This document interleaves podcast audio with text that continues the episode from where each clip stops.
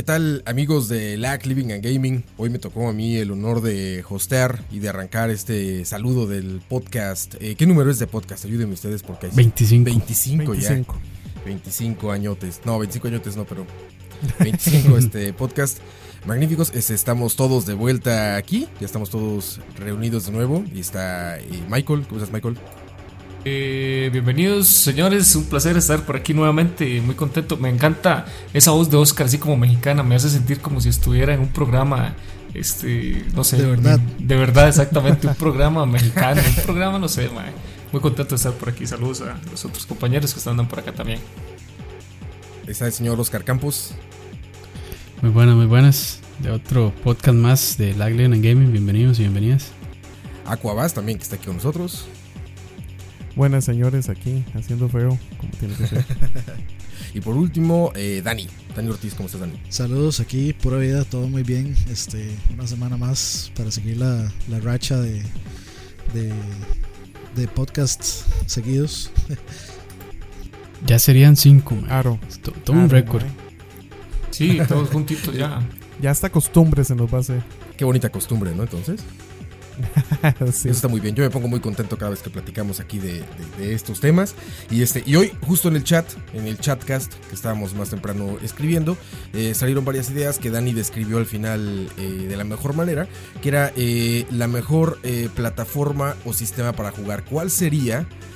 en nuestra imaginación o en nuestra capacidad de dilucidar el, el futuro, ¿cuál sería la mejor eh, plataforma de gaming, la Ultimate Platform, para llevar la experiencia al máximo, ya sea eh, lo que conocemos ahora como, como PC Gaming, no sé si incluso handhelds o, o portátiles y consolas eh, de mesa, ¿no?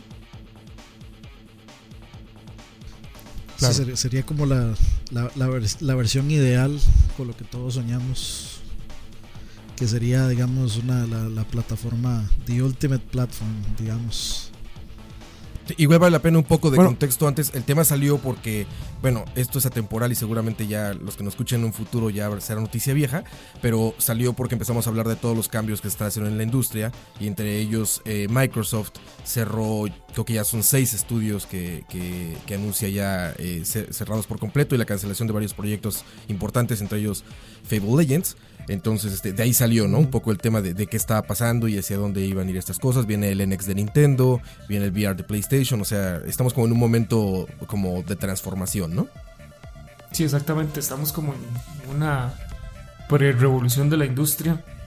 Y si quieren, vamos como diciendo de uno en uno cuáles son o cuáles creemos que podría ser la consola. Yo, yo diría que al final, y trataré de ir justificando la respuesta, al final creo más que lo ideal o el sistema ideal serían los móviles, aunque suene feo, aunque suene raro, mae. y aunque a Oscar no le guste, porque yo sé que no le gustan los móviles.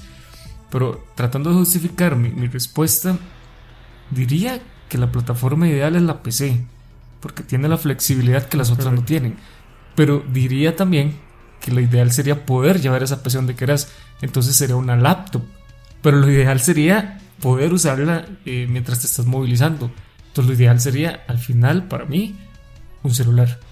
Porque un celular puede tener perfectamente la potencia este, de una PC gaming competente, digamos. Es decir, esa idea la estoy peloteando apenas, trataré de justificarla porque a mí, o sea, sinceramente no me gusta pensar que al final toda esta historia del gaming, toda esta pasión que hemos vivido, todas estas transiciones de consolas y, de guerra de consolas que comentábamos en BCP, se resume eh, a algo tan, tan sencillo y tan, tan lleno de, de- de casuales, digamos, eh, como lo puede llegar a ser un celular. Iré pensando para ver cómo justificar eso, pero me parece que por ahí anda Sí. el asunto. Pero, y, y- y lo interesante es que ahí está la plata, ¿verdad? O sea, ahorita di, el- el- no es un secreto que los juegos móviles están haciendo plata, pero a montones. Y las empresas, los desarrolladores lo, lo ven bien, y las publicadoras también, porque el desarrollo que lleva es, es relativamente poco en comparación con un juego AAA o incluso un indie para, para consola que para un juego en, en móvil.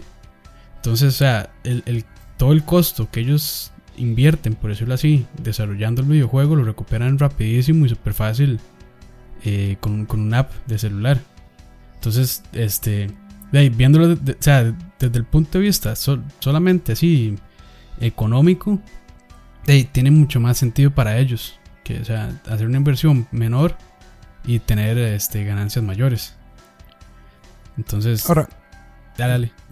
ah, bueno, y lo, lo- lo que pasa es que ahorita estamos viendo que ese mercado en particular está sobresaturado de cochinada. Ah, sí. eh, porque hay mucho, mucho juego basura, freeware, Shovelware. que eh, sí, mae, que, incluso un compa mío que, que era PC gamer ya no. Este, no, es que el mae, el mae viaja mucho en, en el país, entonces no tiene chance como armarse una desktop y, y me decía frustrado, mae, esta mierda, yo no puedo jugar en el celular, porque estos juegos, toda transacción tengo que pagarla y además estaba maldito, básicamente. Y, y- y yo creo que es eso, ¿verdad? Que, que- que hay un, una forma de, de- de crear estos juegos eh, para móviles que de hecho hasta, hasta le quitan la gana a uno como gamer de, de, de llevar un trend o de, o de, o de seguir los, los juegos, los videojuegos de, de móviles y que, y que hay videojuegos buenos de móvil. Sí, Yo, yo sé creo que, que el- que un, el- que un Roa no le parece, pero, pero mae, hay, hay juegos Sí, sí. que son buenos. Es que, es que son para, como para Pero pasar el rato, a mí-. O sea, no a son mí como lo para sentarse parece largas que- horas a darle, sino que es más que bien como está haciendo la, la fila consola es uno de en los algún lado y ocupa, de- no sé, matar, matar el tiempo de alguna manera y, y saca su celular, juega un rato. ¿Sabes qué pasa conmigo, Y- por ejemplo, con eso? O sea, no es que no me gusten los juegos en sí. Lo que estoy muy Ajá. en contra es con el input. El input de los, de los teléfonos es muy malo. El input es una cuestión, este, como poco. eh, como soy muy interactiva. Poco responsiva. Ajá, muy poco responsiva y aparte invasiva. O sea, estás, estás, estás trabajando en la misma pantalla en la que estás jugando. El input va directo sobre la acción que estás ejecutando. O sea, se me hace como sumamente invasiva. Ni hablar del, del input lag y todas estas cosas que, que hay ahí. Y aparte, como las situaciones en las que te, te- te permites jugar en móviles son muy malas. O sea, siempre es como con mucha gente, o en escándalo, o en. o sea, como que no se me hace, la, me- no se me hace la, la manera de disfrutar un juego, por así decirlo. Como bien dicen, qué bonito para pasar uno o dos minutos ahí en lo que estás perdiendo el tiempo o lo que sea. Pero para mí, particularmente, eso no es el. No, no es jugar. O sea, no es el gaming eso. Entonces, por eso estoy como. como No, y, y- y- y precisamente ese input es el que te limita qué tipo de juegos puedes jugar. Eh, no es lo mismo jugar, qué sé yo, un juego tipo The Division en un celular. No, no lo veo posible. Es más, estos juegos que te ponen la palanquita virtual y los botones, los intenté por un tiempo, mae, pero no, No, y es, no es lo o sea, mismo, y- mae. y ergonómicamente también es, es complicado, ¿verdad? Porque el celular no está hecho para que usted lo agarre de esa manera. Entonces, o sea, al rato ya usted siente cansancio. es correcto. Sí, exacto. Y los, y los mandos cómo- que lo cómo mejoran, por ejemplo, sí. como, como el que ha traído Michael al programa, el mando este, ¿cómo se llama Michael? Se llama control. Moga Pro. El Moga, por ejemplo, el Moga. Lo mejoran muchísimo, ¿no? Pero entonces, a ver, no vas a andar llevando el Moga para todos lados. Y si vas a estar en tu casa jugando en un celular, no tiene ningún sentido. Tienes 20 maneras mejores de jugar en tu casa o, de- o donde tengas el Moga que jugar en un celular, ¿no? O sea, para eso pues, están handhelds y todo esto. Yo sí, Ese no, es mi yo, sí- yo sí pues. no tengo problema en, en andar el control para todo lado si lo vale. Yo, este, digamos, la, la, la plataforma que yo pensaría más tuanis para jugar sería como una especie de Google Glass. Este, que en vez de obviamente ver lo que uno está viendo, que uno pueda ver el juego. Entonces andar los lentecitos y en el lentecito ves el juego y con el control que se conecta a Bluetooth o lo que sea, jugás el juego y se acabó. Y ojalá con una plataforma tipo Steam ahí, eh, donde uno pueda tener los, eh, los juegos, accesarlos por, por internet, una cuestión así.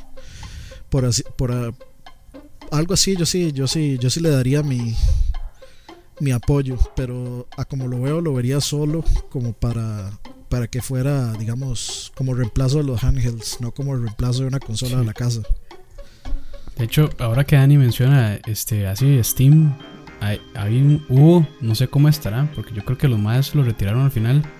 eh, un Kickstarter o un crowdfunding para hacer un, un Steam Machine portable. Sí, pero eran, eran unos españoles, me parece. Pero los mayas al final, no recuerdo el nombre. Si, si, si lo recuerdo, tal vez lo dejo por ahí en, en las notas de, eh, del video, en la descripción. Pero creo que los mayas este, al final retiraron la campaña porque como que el scope se les había ido de las manos y estaban prometiendo más de lo que podían cumplir. Entonces todavía se veía chiva, pero, pero todavía seguro les faltaba. Y mucha gente también les hizo bulla porque Ahora, iban a, iban a usar un procesador AMD que tenía ciertas limitaciones de no sé qué. Entonces, llégale. este, de como que no, como que Aquí no se dio al final. Aquí Pero mucha los datos. gente- mucha gente desde sí- el- sí está el donando. PCcóptero. tenemos, lo- tenemos los datos aquí. Este se, ya- se iba a llamar el Steamboy. Ah, Y ajá. dice que tiene. Es un AMD Serie G. eh, Step Eagle con un CPU eh, basado en Jaguar y GCN Based Radeon Graphics. 4 GB de RAM, 32 GB de memoria interna con espacio para insertar un SD. eh, USB, este, un touchscreen de 5 eh, 5 inch con resolución de 720p. Este dice gamepad táctil configurable, output HDMI, Wi-Fi, Bluetooth y conexión Ca- al 4G. Casi lo, mae, porque una de las críticas que recibió es que al principio los más dijeron que la pantalla iba a ser 1080 y mucha gente decía, mae, pero para ese tamaño 1080 es Sí, demasiado. sí. Con 720 se la juega. Y además que también requería mucho mucha batería, pero ya creo que nos desviamos un poquito. yo pero es- ir. Pero, mae, pero, pero se veía vacilón. Mae, yo, yo, yo estuve seriamente pensando en, en, hacer- en ser backer porque me pareció todo años el proyecto. Pero de al final por dicha no lo hice porque los maes se echaron para atrás. Entonces, este, bueno, por dicha. Igual yo creo que me hubieran devuelto el dinero. Pero, claro. pero si hubiera sido un toque, Sí, si me hubiera pero- un toque, porque sí, pero- sí me, sí me tiene un toque emocionado. Ve- vea que inclusive ma, usted agarró una Surface de Microsoft y de mae, puta, casi que lo único que le hace falta es este la- una tarjeta de video móvil discreta. Porque son maquinitas bastante Bastante potente. Vienen bas- con i7, bastante creo. potentes, mae. Sí, vienen con Core i7, mae. De hecho, este, inclusive yo tengo una tableta Windows eh, que es súper barata, pero igual pude instalarle Steam y jugar ciertos jueguillos, digamos. Entonces, este, claro, estoy hablando de juegos eh, Sí, súper sencillos, súper livianos. nada, exacto, nada, nada, que nada que requiriera mucho, mucha potencia. Pero mae, puta, si ustedes se ponen a ver una Surface, es una tableta delgadita eh, que trae un procesador. Dima, se supone que usted puede hacer brete de Photoshop y, y inclusive de video con esas bichas. Este. Que lo que haría falta sería hacerla un poquito tal vez más gruesa y meterle eh, mejores tarjetas de video y tal vez ahí eh, eh, no, no me parece tan raro pensar en que la próxima consola tenga una morfología así. Ahora, se supone que el, el NX es algo parecido a lo que yo he escuchado, Sí. ¿verdad? Se, se cree que es como un, un dispositivo medio móvil que tiene ese dongle que supuestamente le ponen ustedes al monitor y, y streamean. Eso, son puras, son puras Entonces, especulaciones en realidad. Conjeturas, Más o menos claro. hacia, hacia eso era a, a lo que yo apuntaba cuando, cuando hablaba que la plataforma ideal sería el móvil, es decir, no el móvil como lo conocemos ahorita como lo, como, como lo disfrutamos en este momento, sino que hablando de una manera un poquillo como más, más utópica, más ideal, es decir, yo lo, yo, lo, yo lo percibo como que tu móvil justamente se conecta a una pantalla, este, a una smart, digamos, de manera inalámbrica y, y la señal es uno a uno. Un móvil donde no exi- exista el input lag. Un móvil, eso sí, donde tengas que andar jalando tu controlcito, lo, lo conectas a, a tu control, no le veo, no le veo ningún problema. Pero este, porque Entonces, siento que se, que se puede, ustedes- se puede hacer. los- el avance eh, tecnológico o, de hardware en los móviles es impresionante, es impresionante. Entonces, como último Sí, punto, sí, digamos ahí, eh, me, me gustaría que fuera modular también. Creo que sería una consola ideal. Y sí existen prototipos de este, móviles modulares donde vos le cambiabas, eran como cubitos, no sé si lo recuerdan, esos celulares los compró Google más que todo para matar la iniciativa. Eh, eran como cubitos, entonces vos quitabas un cubito y le Sí, otro cubito El con, block, exacto, block. con un, un CPU más Sí, potente. Algo así. Sí. Tal vez Sí, Dani de nos puede ayudar desde de hecho, lo más- a buscarlo. De, de- de hecho, eso- ese, ese proyecto do- este, de, de Google lo, lo empezaron a implementar en Puerto Rico. De hecho, se se, se aliaron. Eh, puta madre, no me acuerdo. Project Tango no es. No. Project Tango el Tango era el de, 3D. el de como para Eh, escanear. Sí, sí, madre, puta, no me acuerdo. Pero bueno, el, esos más lo que pensaban hacer era precisamente eso, eh, un celular que lo que tenía era un, un mainframe, digamos, eh, com- llamémoslo tal vez tarjeta madre, eh, y que ustedes ponían módulos ya sea de CPU, de cámara, de parlantes, Eh, de... Sorry, ma, Eh, será Project, duro. Project Project Ara. Será. Sí, es ese Ara. Ara, Ara, es el Ara. Project Ara, sí, ese es. Y como dice Michael, probablemente lo, lo, lo compraron para matarlo, porque de ahí se supone que lo iban a, a implementar, como les digo, en Puerto Rico. Puerto Rico va a ser el mercado en el que lo iban a lanzar para que eh, ver cómo se comportó, pero puta, ma, eso ya es hace un año y pico. Ahora, si quieren, que- para que que, vayamos como, supuestamente- como, digamos, centrando el tema en eso, o sea, me parece bastante eh, ya amplio el abanico, digamos, de... Bueno, parece que coincidimos, ¿no? En lo que debería tener. Pero, por ejemplo, si, si fuéramos a lo singular, si fuéramos en, particularidades, ¿no? ¿Qué deberíamos de sacar de cada una de las plataformas existentes para crear esta nueva plataforma? O en otras palabras, ¿qué es lo mejor que ofrece en este momento cada plataforma? Si quieres empezamos este, contigo, Dani. Pues yo creo que el- la interfase de la gran mayoría, tanto el de Xbox como el de PlayStation, como Steam, este, y también de, en realidad la interfase del Wii U este, es muy buena. Eh, entonces, digamos, yo diría que tal vez el look y la, y la sencillez, tal vez mezcladas, es que curiosamente, o sea, yo creo que de, la- de todas las más complicadas, complicadas entre comillas, serían el, el de Steam, no tanto. O sea, primero sería el de Xbox y el de Steam. Y digo el de Xbox porque, por ejemplo, este em, mis papás este, estaban con un celular que tenía esta misma plataforma de, de Windows. Eh, no me acuerdo cómo se llamaba. Bueno, el, el Windows Mobile. Este, y a ellos se les complicaba montones. Entonces yo, o sea, yo les dije, cómprese un Android. Un Android es lo más sencillo del mundo. Y con el Android básicamente nunca me preguntan nada. Todo está, eh, ellos lo buscan todo y, y todo lo logran encontrar y nunca me preguntan dónde está algo. Y que pasaba era muy diferente con este con Windows Mobile. Entonces eh, yo diría que lo primordial sería tener un OS sencillo y fácil. El de Wii U es como la cosa más sencilla del mundo, aunque es súper este super tiesa. Por ejemplo, la vez pasada, este, nuestro amigo Moisés de The Couch está preguntándonos que, que cómo hacía para encontrar el IP de eh, el IP address del, del Wii U.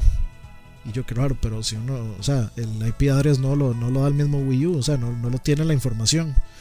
No sé si lo tendrá, honestamente nunca. No, después de eso no, no se me ocurrió Pues, meterme. sí, lo, sí lo tiene, pero tal vez no lo hace. O sea, no lo muestra al usuario. Porque es información que por lo general la mayoría de usuarios no, no le, no le Ma, interesa. pero es que, pero es que sí debería interesar. No Sí debería interesar porque, por ejemplo, digamos, yo estoy seguro, no estoy seguro con el Xbox, pero estoy casi seguro que sí lo tiene que tener. Pero, por ejemplo, los NAT, el NAT setting o qué tipo de NAT tiene su consola o su PC, esa ahora es demasiado importante. Porque todos los juegos le dicen, como usted tiene NAT 3, no va a poder usar sus comunicaciones y no va a poder meterse a las partidas. Entonces usted se queda como, de qué diablos es NAT? ¿A dónde me fijo eso? ¿A dónde me fijo qué NAT tengo? Por ejemplo, Call of Duty si le dice a uno en el juego, usted tiene NAT esto o usted tiene eh, settings open. Entonces ya uno dice, sí, está, normal. Y si usted se va a los settings del Play, el Play le dice, eh, usted corre un test y el test le da este los NAT settings, la velocidad de descarga y subida, que siempre es una bateada. Y le da al- algo más que no me acuerdo qué es. Entonces de, yo creo que sí, sí tiene que tener cierto, cierta información. La información de red para mí tiene que ser así como este necesaria, especialmente por eso del NAT, porque mucha gente se queja de, en lo que es consolas, mucha gente se queja de eso, "Mae, estoy tratando de unir a, a Pero- mi partida con mis amigos y esta hora no me deja, me, me pasa votando. Ma, pero, eso, es, pero eso es una vara, ma, que más bien para mí, o sea, tendría que ser casi que transparente para el usuario. Porque tal vez uno que tiene cierto conocimiento de, de redes y así puede que lo logre entender y lo saque. Pero una persona que no tiene nada de conocimiento de eso, ma, no, ni siquiera sabe que es un IP address. Entonces, o sea, so- son varas que yo consideraría, que es, o sea, es complicar al usuario más de lo necesario. Entonces, en ese caso, yo sí, o sea, en mi consola ideal, que todo lo que son ese tipo de, de cuestiones de configuración, ma, que se configuren solas, que uno se olvide de estar. Es bueno, que el NAT, el NAT- yo porque es que soy el NAT no se de puede PC, configurar ¿verdad? solo, man. Usted tiene que configurarlo. Mae, sí se puede, pero depende del equipo que usted use. Es por eso. O sea, como el Play es, es una cuestión así, mae, pero digamos, si uno, No, pero, uno la- puede pero configurarlo, el, mae. pero el NAT usted necesita configurarlo desde- desde el, desde el router. O sea, el NAT no lo configura el Play. Por eso, mae. Por eso, mae. Pero eso ya es otra cuestión, mae. Sí, O esa es una cuestión de o sea, servicio de ya- internet, ¿no? Que no le corresponde directamente Sí, al, sí, al- sí. al desarrollador de la consola, por así decirlo. Eh, O es sea, le- correcto, le, le es importaría al desarrollador de la consola el hacer, el tener el acceso, como dice bien Dani, el tener un acceso claro a dónde podrías ver esos datos, pero no tendría por qué estar preocupándose porque, eh, por, digamos, porque por facilitar a los proveedores, ¿no? A, Es que no es facilitar a los proveedores, porque cuando vos llegas y conectas la consola y la consola te dice, no puedo hacer esto, ¿a quién vas a llamar vos con la pregunta de por qué yo no puedo hacer esto? A, los- a- a los que hicieron la consola, ¿no? Entonces, ¿qué es lo que hacen? Ellos mismos se curan en salud y le ponen ahí la pantalla, esto, esto está aquí y esto no sirve por esto y esto y usted tiene que hacer esto. Y entonces ya usted llama a su este a su eh, servidor de internet, etcétera, etcétera, o googlea o lo que sea, o inclusive lo manda directo al knowledge base de la compañía. Eso, e- eso yo diría que es curarse en salud de las compañías, digamos, eh, en relación a llamadas, eh, a llamadas de al support de call center, este, que no deberían de darse. A eso me refiero yo. Sí, por eso, o sea, por eso, ma, o sea, es- eso es una cuestión que, ma, o sea, ma, hay equipos de red que se configuran solos, ma, o sea, usted nada más los enciende, usted le da ma, la, la, la IP este, interna y la externa, por decirlo así, ma, y el resto lo hace ella solito, ma, pero bueno, eso ya es otra Por eso, pero es que, o sea, ¿quién compra ese tipo de, de, de aparatos de que se configuran? nadie.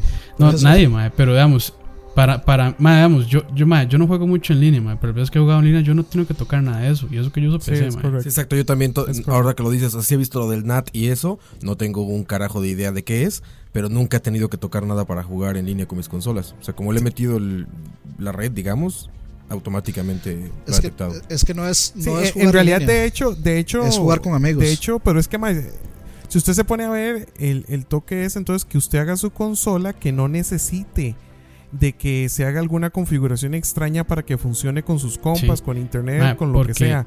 Porque, Eso por es- ejemplo, sí, ma, no, sorry, ma, por ejemplo, en Steam, ma, usted mismo, digamos, usted ve un amigo que está conectado en un juego, qué sé yo, en Grand Theft Auto, usted le da clic derecho sobre el, sobre el nombre del MAE, le dice Join Game, ma, y el MAE, o sea, con el servicio que tiene Steam, él solito se conecta, no hay que hacer nada más. Es- Sí, sea, y- para mí igual eso con Diablo. pero, por eso, pero es que, es que no es eso. O sea, yo lo que estoy hablando del NAT ma, tiene que ver con restricciones de la red, no con las restricciones de la consola. O sea, no tiene absolutamente nada que ver con la consola. El- los NAT settings es algo completamente del router y el servidor de internet, no de la consola. Sí, pero por, por- pero entonces usted diseña su consola para que se adapte a, a, Sí. a- a cualquier red, mae. O sea, eso, eso en realidad, eso es lo que deberían de hacer.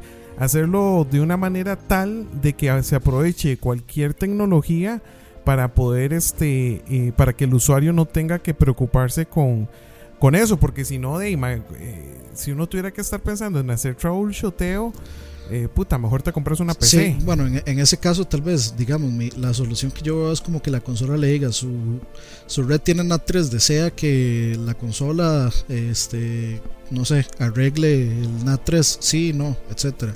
Porque si lo hacen por la, Sí, si lo hacen sí, por sí. la libre, mae, o sea, ya sabemos cómo son la gente, este, por allá en el norte y no estoy hablando más al norte de México este que por todo meten demandas man. entonces ah es que el PlayStation me dejó la, la red abierta y entonces me hackearon todos mis correos me robaron toda la información y, me, me deben miles de millones de dólares en daños y bla bla bla etcétera etcétera entonces este por ahí digamos un digamos un wizard que le configure la red desde el principio porque normalmente hay un wizard pero lo que hace es configurar la consola para la red que usted tiene no le configura la red pero tal vez hay una implementación que haga todo, pues sí sería, sería una buena idea.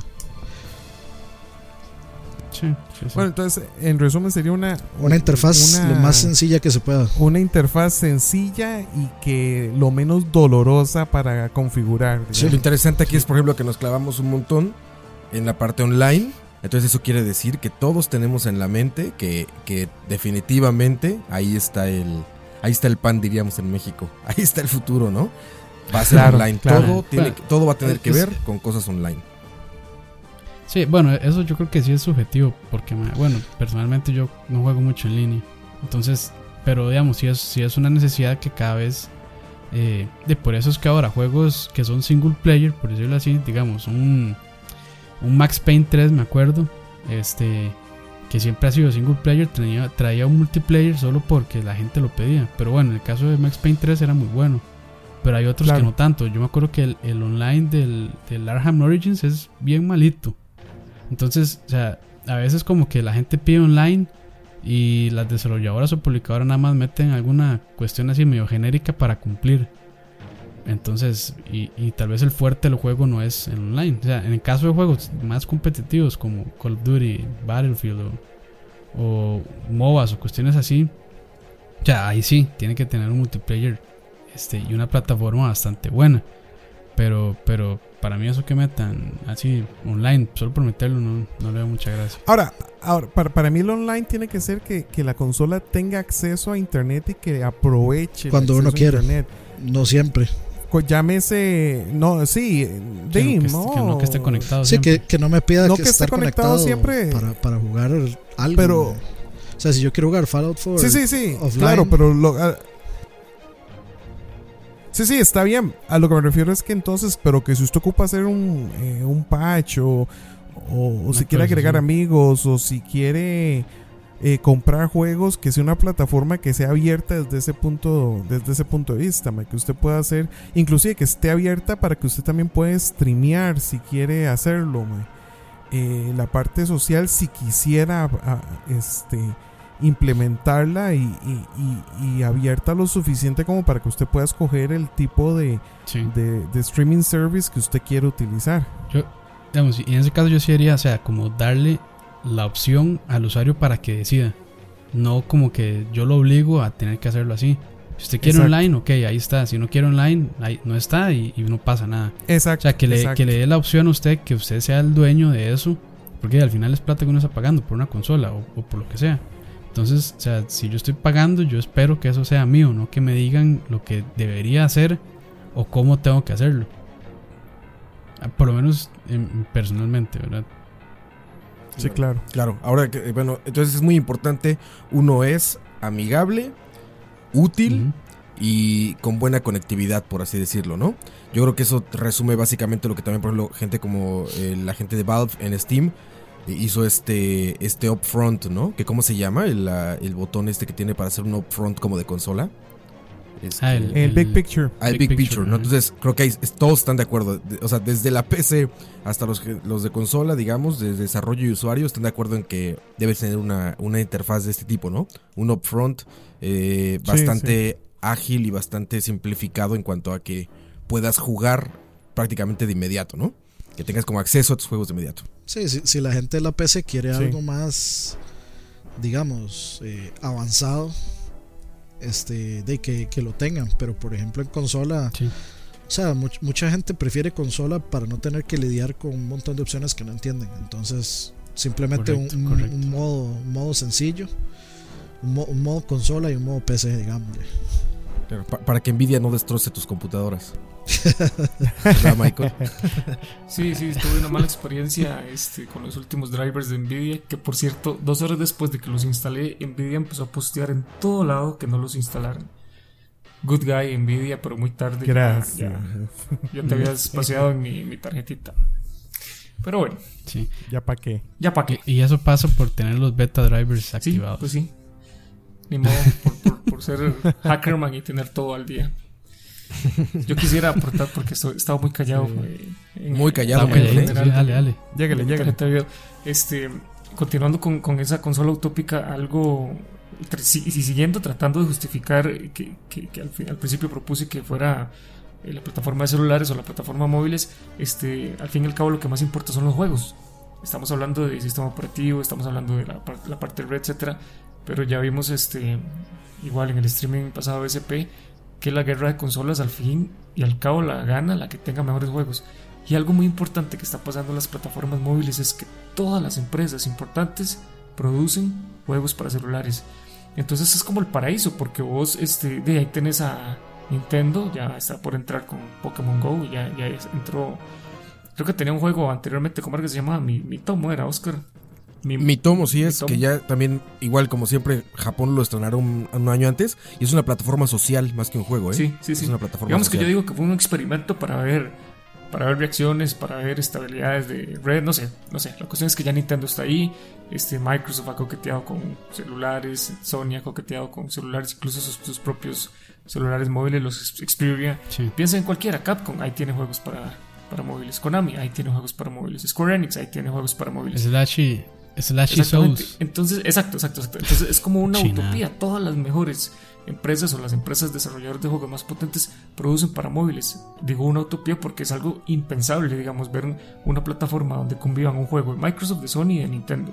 Pero eso pasa, o puede pasar en los celulares. Entonces, eh, seguimos, todo apunta a que ahí está el futuro.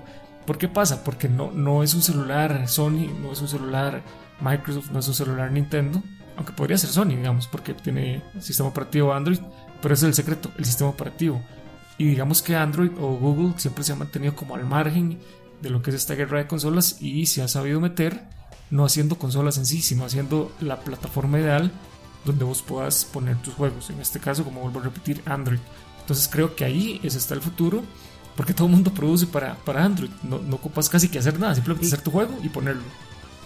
Y, y de hecho eso es lo que, lo que, al punto que yo quería llegar eventualmente, que un sistema operativo que pueda correr básicamente cualquier juego, que es uno de los rumores que supuestamente el NX va, mientras tenga, ¿qué es? El engine Unreal o, o Android, el MAE este, lo va a correr. Pero, pero, pero ¿qué tipos de juego de Nintendo? mae.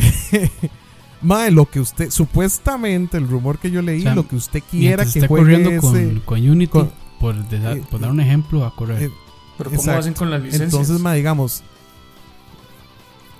¿Cómo? O por li- eso estoy preguntando, qué? ¿podría correr cualquier juego de que de la misma Nintendo? De lo que sea. No, no, no, en teoría no. el rumor dice De que lo es un que sea. copy-paste del código fuente. O sea que si Exacto. Activision saca el nuevo Call of Duty, va a ser lo mismo hacer un copy-paste de todo lo que ya desarrolló para Xbox o para PlayStation, para eso, para, para el NX, ¿no? O sea que no van a estar como de, de, de- reprogramación o de portearlo de manera como muy complicada. Es lo que dicen los rumores. Eh, eh, sí, exacto. Y, para mí eso sería, digamos, algo que, que, que para una consola, para un hardware sería matador. O sea, que usted pueda poder este, hacer o un porteo fácil o simplemente agarrar y meter el juego y, y- saber que va a funcionar. O sea, casi que cualquier juego. Yo sé que suena utópico y, y- suena súper raro, pero si usted se pone a ver, mae, este, yo, creo que la tendencia va a ser a que, a que Windows o Microsoft que diga, este, y, PlayStation van a sacar sus juegos que solo ellos sacan, pero que usted pueda jugarlo en cualquier plataforma o en una plataforma en específica, este, que ellos tengan la ganancia del juego. No sé, mae. Bueno, lo que iba es, este, tengo aquí así un, un cuadro comparativo, este, de el market share o digamos el porcentaje de- del mercado que tiene cada plataforma de celular en el periodo del segundo cuarto del 2015. Dice que Android tiene el 82.8% del, del mercado, iOS tiene el 13.9%. Windows Phone tiene el 2.6, BlackBerry 0.03 y otros 0.04. Entonces, pucha, eh, lo primero que Microsoft tendría que hacer sería simplemente eh, esa gente, bueno, por si no sabían, eh, compró el- eh, había comprado Nokia, si mal no recuerdo, sí. y entonces ahora todos los Nokia ya no tienen el, el pues el OS que tenía los Nokia antes, que no me acuerdo cómo se llamaba, sino que ahora vienen con Symbian. Exactamente, Sino que ahora vienen con el Windows Mobile. Entonces, de, yo creo que si para esa plataforma lo primero que tendría que pasar sería que Microsoft le eche tierra ya al, al- a ese Windows Mobile y se pase simplemente a, a, a que todo sea Android para que de, todo quede en un solo lugar, si no vamos a quedar igual. O sea, Microsoft va a quedar por un lado completamente y asumiendo que Nintendo y bueno Sony Sony es la, digamos sería la más fácil que esté a bordo porque ya los celulares Sony lo traen pero Nintendo no sabríamos y Nintendo siempre eh, marcha a su propio ritmo y hace sus propias cosas. Entonces, quién sabe hasta, Pero- hasta qué punto Nintendo llega a sacar un Nintendo Mobile, Nintendo celular. Pero es que eh, es que desde ese punto de vista, si usted se pone Windows, eh, está más bien tendiendo a ser una plataforma, eh, o perdón, un sistema operativo multiplataforma.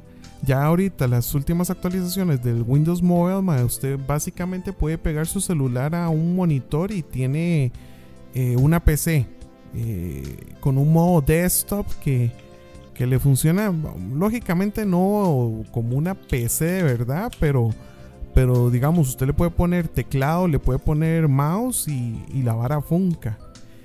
Este, más bien, si usted me pregunta a mí, eh, eh, el, sistema operativo de esa consola no debería ser Android.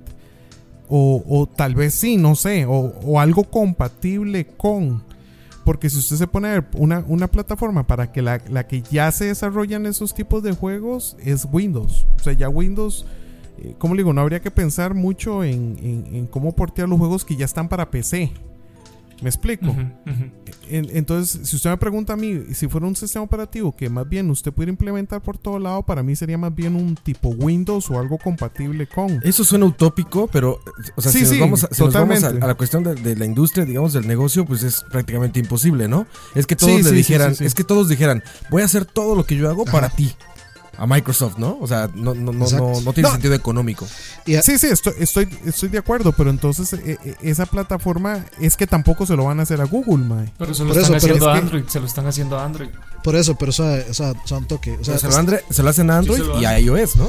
por eso, pero hay que, hay que ver esto. Android ahorita tiene el 82, eh, perdón, ¿cuánto era? El Sí, sí, son como 82.8% del 80%, mercado. sí. Entonces, de tiene sentido que si usted va a poner sus juegos, lo ponga la- en, en- en la plataforma que más este mercado tiene.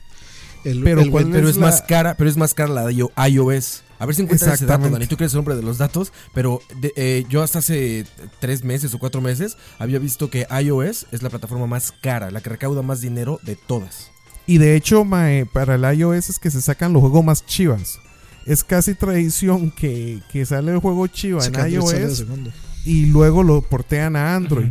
¿Se acuerdan Pero- de lo que pasó en el sale. E3 con, este, con Bethesda, ¿no? Y su Fallout Shelter. Por eso, o sea, sí, Exactamente sí, sí- sí es cierto, pero digamos, por ejemplo, vean esos datos. Este, eh, el iOS eh, vio que en el market share del 2015, el cuarto, hubo una baja de 22.3%, con 47.5 millones de shipments, de envíos.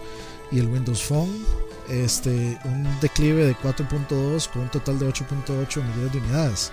Entonces, digamos, iOS se mantiene por los hardcore fans de, Apple que lo, que lo siguen manteniendo. Pero va con una tendencia a la baja, más bien.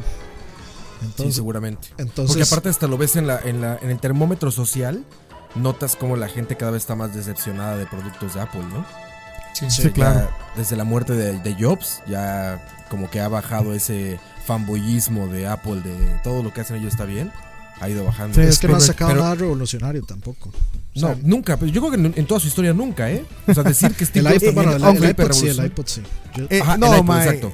El, el iPod eh, puede ser, sí, el iPod podría sí. ser, según yo. Eh, eh, em- es más, yo le digo, yo, yo no soy fan de, de Apple, pero el iPhone sí hay que darles el mérito de que, de que los maes este, avanzaron o, obligaron a la industria a avanzar, puta mae, tal vez unos 3 o 4 años antes, más rápido lo que se iba a hacer. Eh, pero, pero igual, este, sí, sí, sí tiene razón Dani en el sentido de que debería ser una plataforma en la que en la que vamos a ver en la que todo mundo o las o las o las empresas que ahorita tengan este invertido eh, para crear softwares este no les cueste eh, eh, cómo se llama montarse.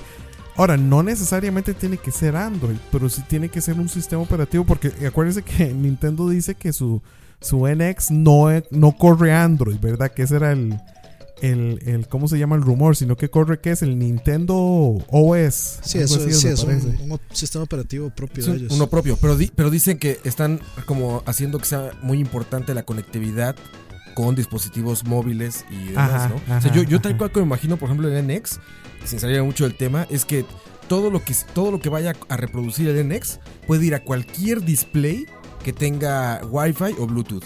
O sea, que, que Nintendo te va a decir, ¿qué crees? Si estás en tu baño, vas a poder jugar Bloodborne en tu teléfono streameado de tu NX, ¿no? Si estás en tu cocina, si estás en la sala, si estás donde quieras, por la red local que vas a tener, vas a poder streamear el contenido que quieras sobre cualquier display que lo acepte. Eso, eso tiene mucho sentido, Creo que es, ba- básicamente la idea del tablet muchísimo mejor implementada.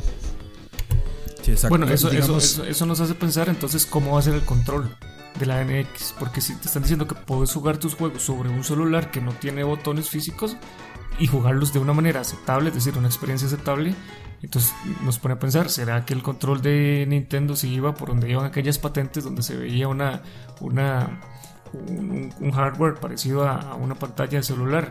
Porque si no, ¿cómo vas a hacer? Es decir, como, como me decís, vos vas a poder jugarlo si mientras estás en el baño haciendo tus cuestiones, este, sentado ahí manipulando tu celular. ¿Cómo vas a hacerlo si todo tienes un celular? Si no- Haciendo tus cuestiones que no impliquen manos. exactamente. Porque si no, se Exactamente. ¿Cómo vas, a hacer, ¿Cómo vas a hacer? Si lo haces de tu celular y yo te vendo mi experiencia para que sea efectiva y, y- y placentera. Mientras haces tus cosas Ahora- placenteras, ¿cómo, ¿cómo me lo vas a vender si solo tengo un celular? Entonces te pone a pensar, ¿será que ellos van a sacar un, un control sin botones físicos? Un Power Glove, un Power Glove pero funcional. Pero igual, igual sería mucho, mucho, pues ponerse a especular de nuevo. Ahora, Bueno, pero- eh, per- perdón, eh, Frank, nada más para cerrar el, el tema. Sí, sí, dale, dale. Nosotros dale. aquí estamos, nosotros somos simplemente gamers, más estamos tratando de resolver el mundo, tratando de diseñar la consola perfecta. Alguien más lo ha hecho, es decir, recordemos el caso de Ouya. ¿Se acuerdan de, de Ouya? Ay, Esta- puta esta madre, sí, consola? por ahí va yo. ¿Qué era Ouya? Sí, es básicamente ah, lo que estamos planteando nosotros aquí, una consola pequeña con un sistema operativo accesible, donde muchas empresas, este, porque al fin y al cabo lo que cuentan son los juegos, donde muchas empresas desarrollen para ella y que yo la pueda llevar a cualquier parte.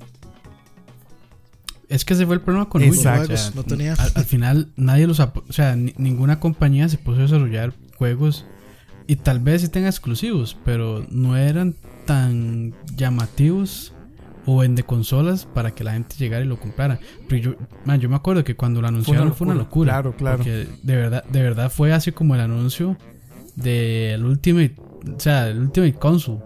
Y de ahí al final no. De hecho, no yo tengo dos compas Y que creo tienen que- uno y ahí lo tienen.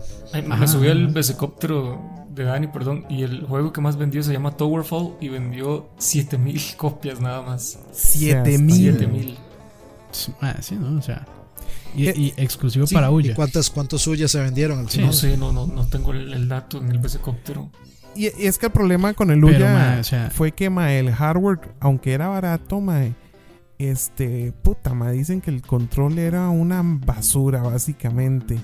Mm, Y, y no sé, yo no, no lo he usado, ¿verdad? Eso es lo que, lo que dice lo que dice la gente, mae. Y que si usted se pone a ver, ahorita, ahorita, ahorita, mae, usted puede conseguirse, por ejemplo, el Steam Link y el control que predilecto que usted quiera, mae, y, y ya puede hacer mm, jugar en eh, eh, juegos de verdad desde su compu a, a, la- a- a un televisor, mae. Entonces, sí. Pa- para mí es eso, para mí sí tiene que tener esa capacidad de streaming que, que a cualquier dispositivo que tenga alguna pantalla de la casa, eso me parece que, que, que sí es algo que esa consola ideal debería hacer y que ya trataron, ya, ya, ya Uya trató de hacer algo así, una consola chiquitica, pequeñita, que usted pudiera pe- pegar al tele y que fuera barata. Pero ya vimos que si no se le desarrolla para ella, porque vean que ella tenía Android, y, y, y- y aún así, el, Sí. el, el, el- el coverage de Android para cuando salió Luya, mae, fácilmente era ya el 70%. Y, Sí, y miren, no. imagínense ese panorama. Si PlayStation ha vendido PlayStations con pérdida, quiere decir que ellos están dispuestos a perder dinero con tal del dinero que ganan por los juegos. Es decir, Exacto. no están interesados en ganar dinero por hardware de consola, ¿no? Xbox es. acaba de anunciar, y se los digo aquí que, que- que lo puedo decir mejor para nuestro público de Primicia. podcast. Pues, Primicia para los que puedo- para los que puedo decir más abiertamente aquí en podcast. Este, los que tenemos Xbox, yo creo que cometimos el peor error eh, de, de nuestras vidas al haberlo adquirido en este momento. eh. Yo particularmente que lo que lo compré hace poco tiempo, yo ya cada vez que veo una declaración, cada vez que vuelvo a ver, lo veo cada vez más, más lejana la idea de que le estén, que estén trabajando para el Xbox. ¿eh?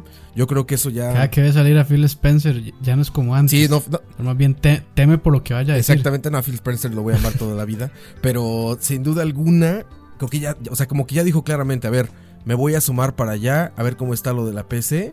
Y no creo que sea mala la experiencia que le vaya a pasar a Microsoft. ¿eh? O sea, yo, yo creo que se van a dar cuenta de que tienen un mercado ahí como mucho más útil. Cuando el PlayStation 4 les está partiendo el trasero afuera en ventas. Yo creo que va a ser como Es fácil decir, correcto. ah, de aquí me puedo agarrar más fácil que regresarme e intentar como retomar después de tanta diferencia, ¿no? PlayStation vende con pérdidas. O sea que el hardware no le interesa. Y Nintendo está a punto de sacar un hardware que creo que va a ser como definitivo ahí si funciona o no. Entonces imagínense este panorama. Imagínense que le digan a Apple o a otra empresa, tú haz el hardware. No me interesa, tú desarrolla el hardware y todo mi desarrollo va para ti. O sea, va a ser un hardware que en realidad va a ser una plataforma. Exacto. Es Que- correcto. Digo, si de por sí no le están ganando dinero al- a, sus plataformas, a sus consolas, ¿para qué se iban a meter en el problema de tener que desarrollar más, de esa guerra de consolas, todo? ¿Para qué? Si mejor, como lo acaba de decir Phil Spencer, agarran el juego, lo hacen fácilmente, digamos, como, como porteable o, o llevable para, para la PC, y en la PC ya cada quien escoge con qué, con qué lo corre, y, ¿no? y además Microsoft Sí, puede llegar, de hecho- a Microsoft puede llegar felizmente a un E3 y decir, nosotros tenemos la mejor versión de este juego, vayan jueguenlo en PC Es a, mil, Exacto. a 7400 Sí, y a 2 millones de cuadros por segundo.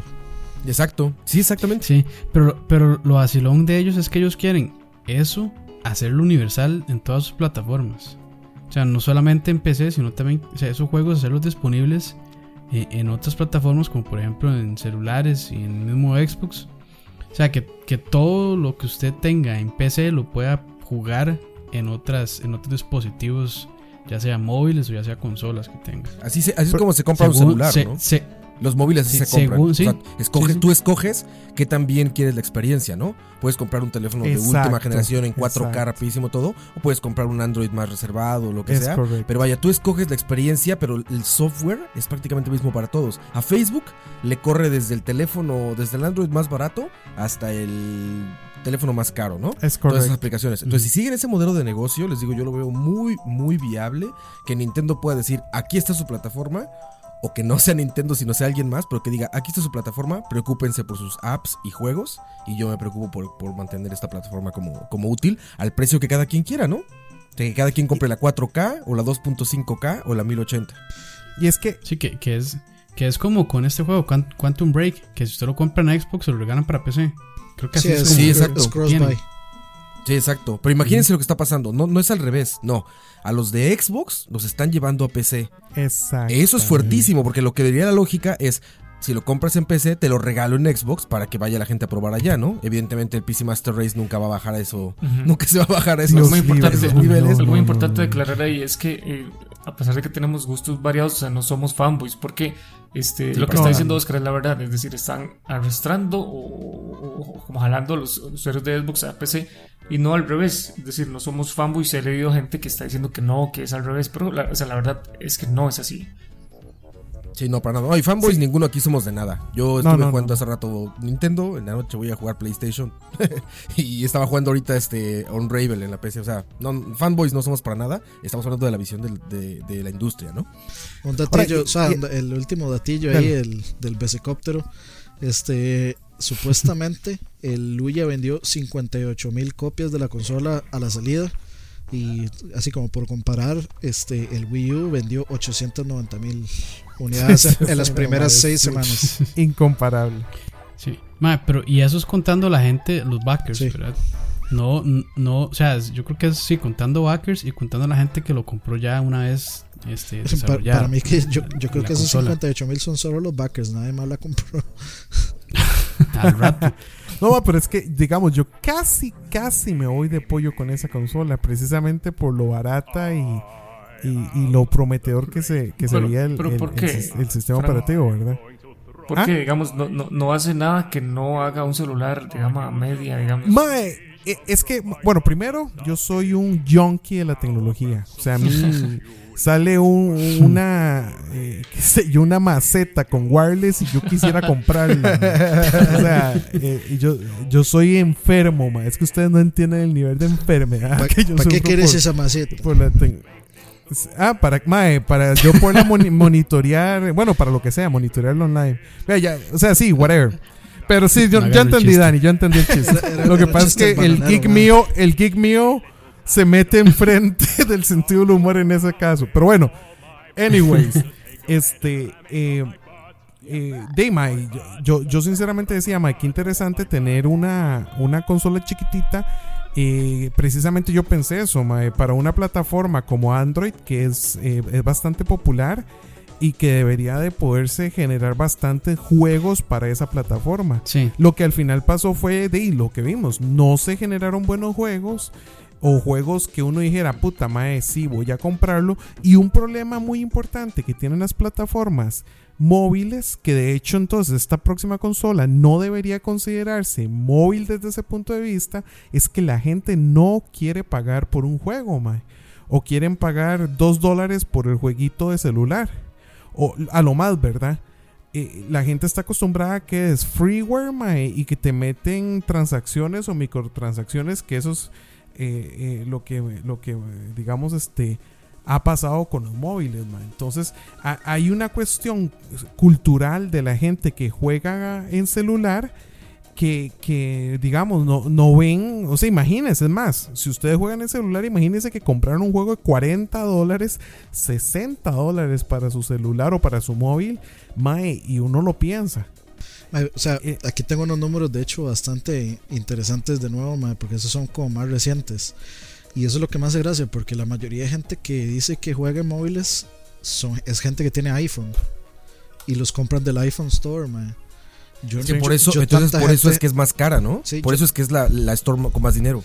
Sí, bueno, o sea, yo creo que Apple y iPhone siempre, siempre han tenido ese, mm, ese, digamos, look de teléfono para, eh, para gente de la high class.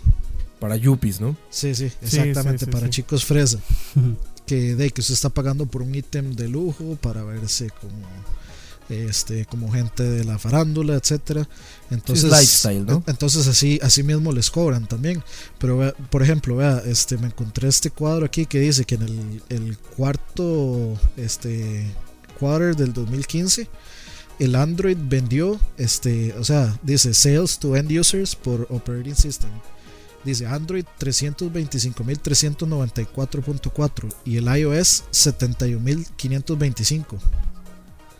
O sea, imagínense que no es ni no es ni la mitad de lo que está vendiendo Android. Sí, sí, sí, Sí, es importante claro. y, y defendiendo a iPhone, yo nunca he tenido iPhone, pero es importante rescatar que este de iPhone solo es de teléfonos Apple, Android está en ah, Huawei, Samsung, Sony, eh, etcétera, o sea, casi todo eh, Está muy fragmentado. montón, es decir, competir contra todo ese montón de, de- de empresas es Ah, una es, que, locura. es que solo competir contra Samsung Sí, Samsung está muy bien posicionado. ya, ya es, ya es estos complicado. teléfonos, estos o sea, teléfonos Samsung, chinos eh, o sea, están muy bien posicionados de, también. de ese, de ese, o sea, de- del, del 100% de Android, yo creo que Samsung tiene fácil un 60 o más incluso. Por ahí puede andar. Entonces, Pero, puede pero es que también, o sea, Apple fue el rey del mercado. Apple absolutamente todo, le Ah, sí. compraban todo. Esos más decían Apple, no sé, Fart Machine y se lo compraban. Una religión, ¿no? Sí, pero, Sí. pero, pero esa era la época Sí, de Steve exacto. Jobs. man. Sí, exacto. Steve Ya no Eso. ¿Qué habrá pasado con el pencil? Sí. Con el iPencil. Esta como broma que Ah, fue real. sí, sí. Que es Que- como para. Parece una broma, pero es un producto cuestión. real. ¿Se habrá vendido? Ma, buscamos ese dato. O sea, ¿alguien habrá comprado el iPencil? Yo estoy seguro que Pues sí, o sea, porque sí, sí hay, sí hay gente que es muy fiebre, y que le cuadra la vara. Pero, ma, digamos, inclusive yo les digo, yo siendo usuario de, de, de, iPh- de, perdón, de Android, eh, yo empecé con un iPhone. Y, y yo les puedo decir que para mí, por lo menos a, a lo que a mí me parece, sacan mejores juegos para iOS que para Android. Tal vez ya no primero, tanto, sí. tal vez ya no tanto. Antes sí era muy Antes marcado. era muy marcado, sí. Pero ahora, ma, inclusive yo aún sigo sintiendo que hay juegos que primero salen en iOS y, y después este, los tiran a, a, a Android, ma. Para Eh, Android. pero es- Y eso- inclu- eso es- sí, sí, termina la idea, sí, sí, perdón. Sí, no, no. y- y inclusive, ma, este, en Android, eh, perdón, en iOS te los cobran y en Android no. O sea, hay juegos este, que, que te cobran un dólar, dos dólares por- porque lo jugues en, en, en, en iOS y cuando lo portean a, a Android un año o unos meses después, te lo, te lo dan gratis. Las, eh, Entonces, es que con las ven- seguro con las ventas de iOS se ya cubren en el ese asunto Android, de que pro- los juegos sí, probablemente. eh, son más sólidos en, en iOS es, es, bastante sencillo porque eh, ¿cuántos iOS hay? Son poquitos. Exacto. Pero exacto, ¿cuántos, exacto. ¿cuántas eh, versiones de Android hay? Y aparte, ¿a cuántos teléfonos tenés que optimizar ese, ese juego que estás haciendo? Hay un montón de Sí, celulares. es, sí, es, es- la palabra ahí es fragmentación. Sí, mae, Android está lo que pasa es que. Android- optimización slash, digamos. La, la, la, la fragmentación que hay ahorita en Android, mae, se acabó. Vamos a ver. Si hay fragmentación, mae. Pero si ustedes se ponen a ver, digamos, a partir de la versión 4, bueno, más o menos como de, de- del Jelly Bean o, o un toque para atrás, una tal vez versión Ice cream atrás, sandwich. Este, mae, ya es muy estándar. Ya hay mucho app de Android que funciona. eh, si usted tiene del 4.3 para arriba, ya estamos en la versión 6. Entonces, aunque tenemos diferentes eh, versiones del sistema operativo, eh, Google eh, sintió, mae, porque eso sí era muy cierto para las versiones, para la 3, para la 2. punto algo, la 3. punto algo hasta la 4, sí había una fragmentación muy marcada. Este, pero entonces era- la fragmentación era eso, ma, yo bajaba mi app y solo me funcionaba, qué sé yo, en la versión más nueva. Ahorita, eh, eh, la frag- existe fragmentación, pero es una fragmentación de versiones un toque más nuevas de Android y que ellos mismos se han asegurado que, que, que la aplicación funcione all over, ¿verdad? Además de que ya, este, ya los celulares, aunque sean los más sencillos, ya vienen más poderosos de lo que venían hace un par de años. Este, Sí, pero bueno. pero, sí, sí, Ahí. sí, sí. Sí, sí. Volviendo, volviendo al tema, entonces, este. eh, de, de la cuestión de la, de la consola, servicio, plataforma de para gaming eh, que estábamos montando. Este, ¿por dónde quedamos? Yo creo Ya- que- bueno, yo creo que Quedamos en el sistema Yo operativo. creo que ya tenemos sistema operativo, ok. Creo que lo siguiente tendría que ser, porque ya lo estábamos hablando, tendría que ser el input. ¿Cómo vamos a jugar? Yo quisiera, perdón, Ajá. nada más antes de pasar a ese punto, dar, dar un tipcito a esos que me gustan. Si, si usted tiene PC y tiene celular Android, descargue una aplicación que se llama Splash Top 2. Yo la amo. Ah, es yo increíble. ¿verdad, Frank? Es increíble. Voy a explicar en qué consiste. Yo la amo. Es una cuestión que te streamea todo lo que veas en tu PC, te lo streamea vía red local, inalámbrica, ¿verdad? Obviamente, a tu celular. Pero eh, tiene interfaz, es decir, en tu celular sale, eh, es decir, tu dedo hace la función de, de mouse, por ejemplo. Del mouse. O qué es lo que hago yo, este, por ejemplo, cuando eh, tengo la PC prendida y qué sé yo, quiero jugar PES, pero también tengo sueño. Entonces, pongo este eh, el juego, pongo Splash Top, se ve en mi celular y con el control inalámbrico del PlayStation 4 estoy sentado en mi cama con el celular entre las piernas, digamos, jugando PES eh, a una relación de uno a uno, es decir, no hay lag con Ajá, el control así es. inalámbrico que le tengo a la PC. Entonces, si quieren jugar, y lo que hablamos ahora, si usted se quiere ir para el baño, quiere ir a jugar ahí lo que está, eh, estás jugando en la PC, con el Splash Top 2 lo puedes hacer. Y lo mejor, y les repito, es que lo hace uno a uno, no hay retraso, no hay input lag. Este, o sea, es una experiencia increíble, ojalá lo puedan, lo puedan probar. Sí, in- inclusive yo, Yo lo hago con. no, ya, yo antes usaba Splash Top, pero me pasé a TeamViewer, me Ujú. parece mejor.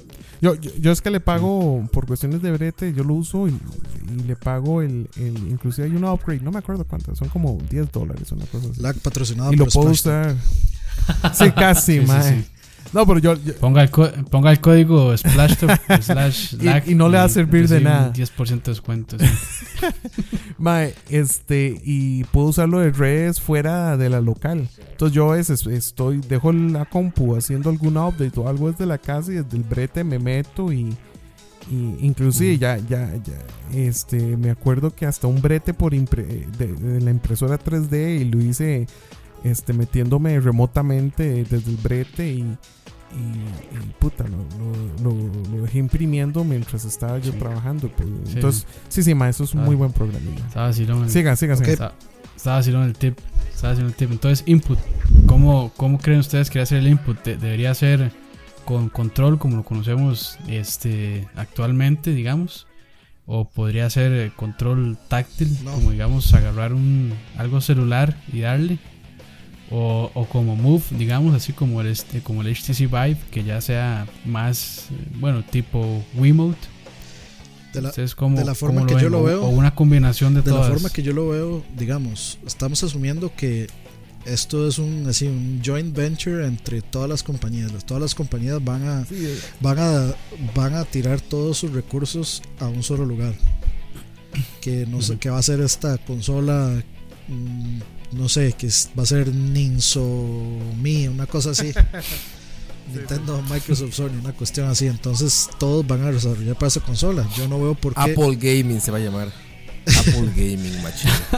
Oh, no, ya no la compré. Se acabó el gaming.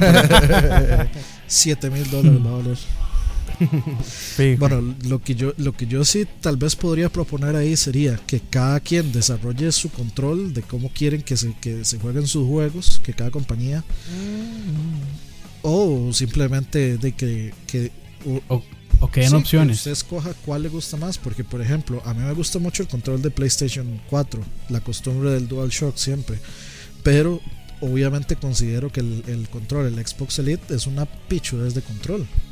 Entonces, que me den a mí la opción de elegir cuál control quiero yo. Yo me siento como con el de Play 4. Me compro uno de Play 4. Entonces, si se acabó, pues eh, la gente que está más acostumbrada al de Xbox, eh, eh, porque lo prefieren por un montón de razones diferentes, se compra uno de Xbox y se acabó. La consola es la misma para todas y cada quien elige el control que quiera.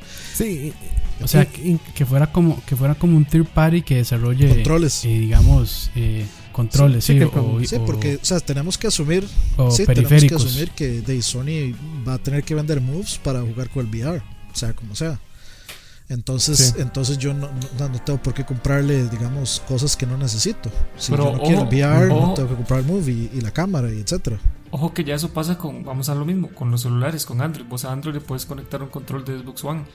Eh, vía Bluetooth le puedes conectar un control de PlayStation 4 o de PlayStation 3 también vía Bluetooth. Entonces, este, igual sigo sintiendo que es, es por allí, por donde va el camino hacia, hacia, lo que sería como la plataforma ideal.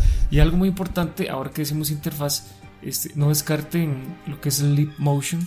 Leap Motion es como una camarita pequeña que te detecta los dedos.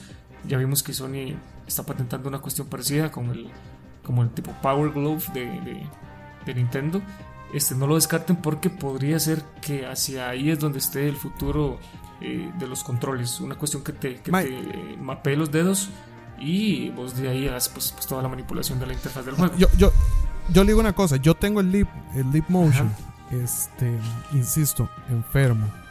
Este, y Mae, digamos, como yo, yo lo uso mucho para, para hacer presentaciones y, y, y, y rajar y impresionar gente.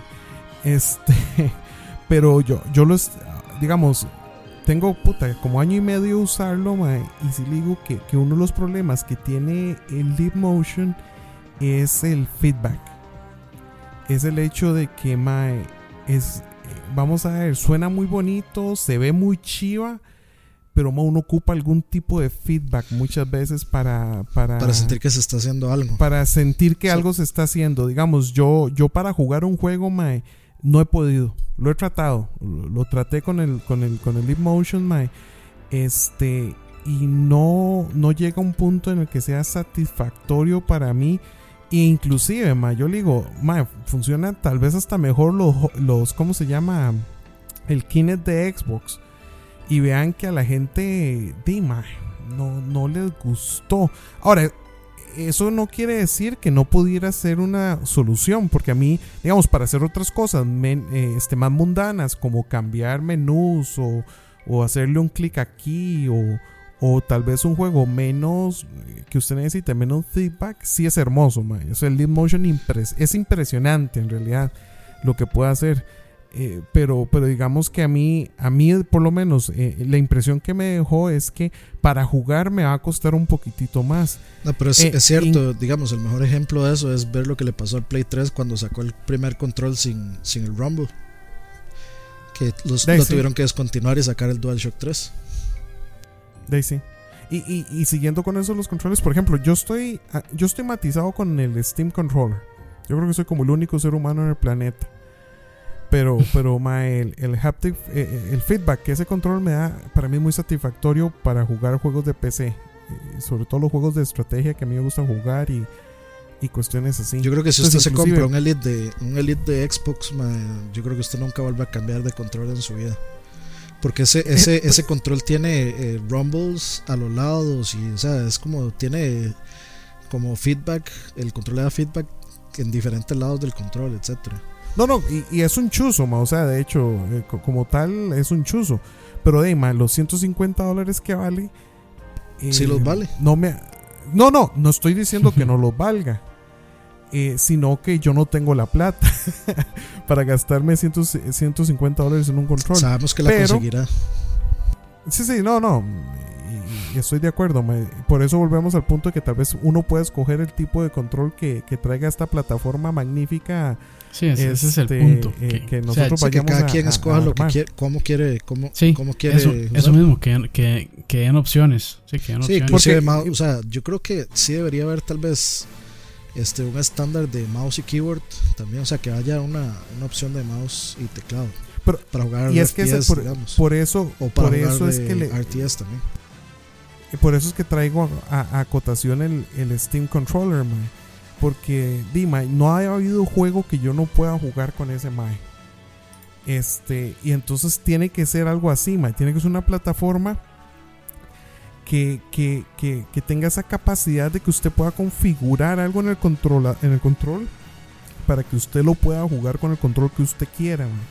Porque si eso es algo hermoso que tiene el Steam Controller, es que es absoluta y completamente configurable mae, a niveles que da miedo lo que usted puede hacer con ese control mae. y tiene la capacidad de que la misma comunidad te, te crea los perfiles para que vos agarres y digas mae, ok eh, quiero jugar Diablo 3 entonces mae, esta es la mejor configuración de los botones para ese juego a mí me parece que eso que hace Steam con el Steam Controller es algo muy bueno y es algo que tal vez en esa consola mítica debería implementarse. Algo que, porque mae, son diferentes controles, aunque tienen un layout muy parecido, puede ser que, que, que, que se configuren un toquecito distinto. No sé si me explico. Sí, sí, pero de- digamos, o sea, aquí también tenemos que tomar absolutamente todos los tipos de persona en cuenta. Y digamos, Claro, por, claro. por ejemplo, para la gente que juega competitivamente Call of Duty o que juega competitivamente X o Y juego, por ejemplo, este que juegan StarCraft 2 competitivamente o que juegan eh, eh, Dota o que juegan League of Legends, etcétera. De esa gente no va a llegar y va a decir, "Ma, me voy a pasar de control. O sea, esa gente va a llegar y va a decir, no, no, mouse, teclado y se acabó. Entonces, Sí, claro, claro. o sea, la- yo creo que la, la- la opción tendría que ser, ma, eh, o sea, aquí se, todo se vale. Exacto, exacto. Y, y don, don Oscar Roa, ¿qué, ¿qué opina sobre la parte de? Sí, yo creo que, mira, igual y soy retrógrada, pero quiero botones. no me Sí, imagino, sí, Sí. no me imagino algo Sí, sin sí. botones. Este, sí me gustaría que tuviera también una parte táctil, pero que fuera utilizada de otra, de otra manera, por así decirlo. Eh, eh, hay juegos de 3DS en los que, en los que se utiliza muy bien el, el táctil y, en los- y otros en los que nada más te estorba la vista, ¿no? O es un factor de distracción más. Pero por ejemplo, en el Wii U, creo que la mayoría de juegos que he jugado está muy bien implementado el uso del Wii Pad, de la pantalla del Wii Pad. Este. No he probado el Zelda, el. Este. El HD, la versión HD del remake este de Twilight Princess. Pero por lo que he leído. eh, estuvo, digamos, como bastante bien implementado y da otra experiencia de juego el que tenga una pantalla, ¿no? Entonces sí me imagino Es que- que tenga una pantalla, pero que tenga botones. Yo, yo lo que- dudo. Es que es que es, es muy es muy cómodo, o sea, yo yo jugué eh, este Shovel Knight lo, lo jugué primero en PC. Este y me gustó tanto que también lo compré para el 3DS y, y mae, o sea, yo sinceramente siento que se juega mejor en 3DS solo por el hecho de que el, el, el inventario está a la mano, usted nada más aprieta el el botón, el, digamos, el, el icono y ya se cambia instantáneamente. Entonces es, es muy cómodo. El problema, como decía, bueno, y que lo han dicho ya varias personas, es que en el 3DS está a la vista, la, la doble pantalla. En cambio, si usted está jugando con una pantalla al frente y, y otra más pequeña en sus manos, tiene que desviar la mirada del tele o de la pantalla a- al pad que tiene en su mano. Entonces, como que se puede, se puede distraer un poco. Pero la con, el Wii U Pe- pero sí lo hace más fácil. Y mira, con el. Wii U fue un problema más de mercadotecnia y de ventas y esto. Pero se los digo así, imagínense que tuviera el poder de cualquier, ni siquiera tanto como el poder de, de quizá de una PC. Digamos un PlayStation 4 y un Xbox, ¿sale? Cualquier juego que esté en PlayStation 4 o en Xbox, imagínense poder jugarlo en la pantalla del Wii Pad, sentados Ajá. en donde quieran, Ajá. en donde quieran, en su casa, eh, no, no con una pantalla o lo que sea, sería magnífico. O sea, yo creo que esa, Sí, esa- esa experiencia es, es como, o sea, es como una experiencia nueva que hace falta eh, para darle ese recurso, digamos, al, al usuario.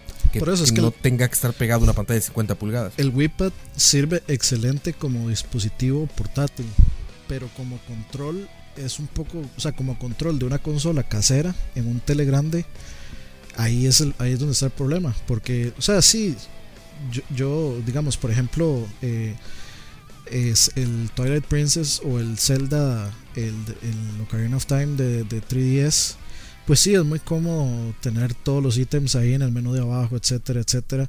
Pero de ahí uno también, o sea, un- uno, un- uno no necesita eso realmente. Nada cuesta apretar un botón y, y ya, o sea, es un poco. Pero sí mejora la experiencia, ¿no? O sea, no, no, Sí, no es que sea En mi necesario. caso lo hace mejor. Mejora la experiencia, es como un auto. No es necesario que tenga asientos de piel, pero mejora Ajá, mucho es que los correcto. tenga.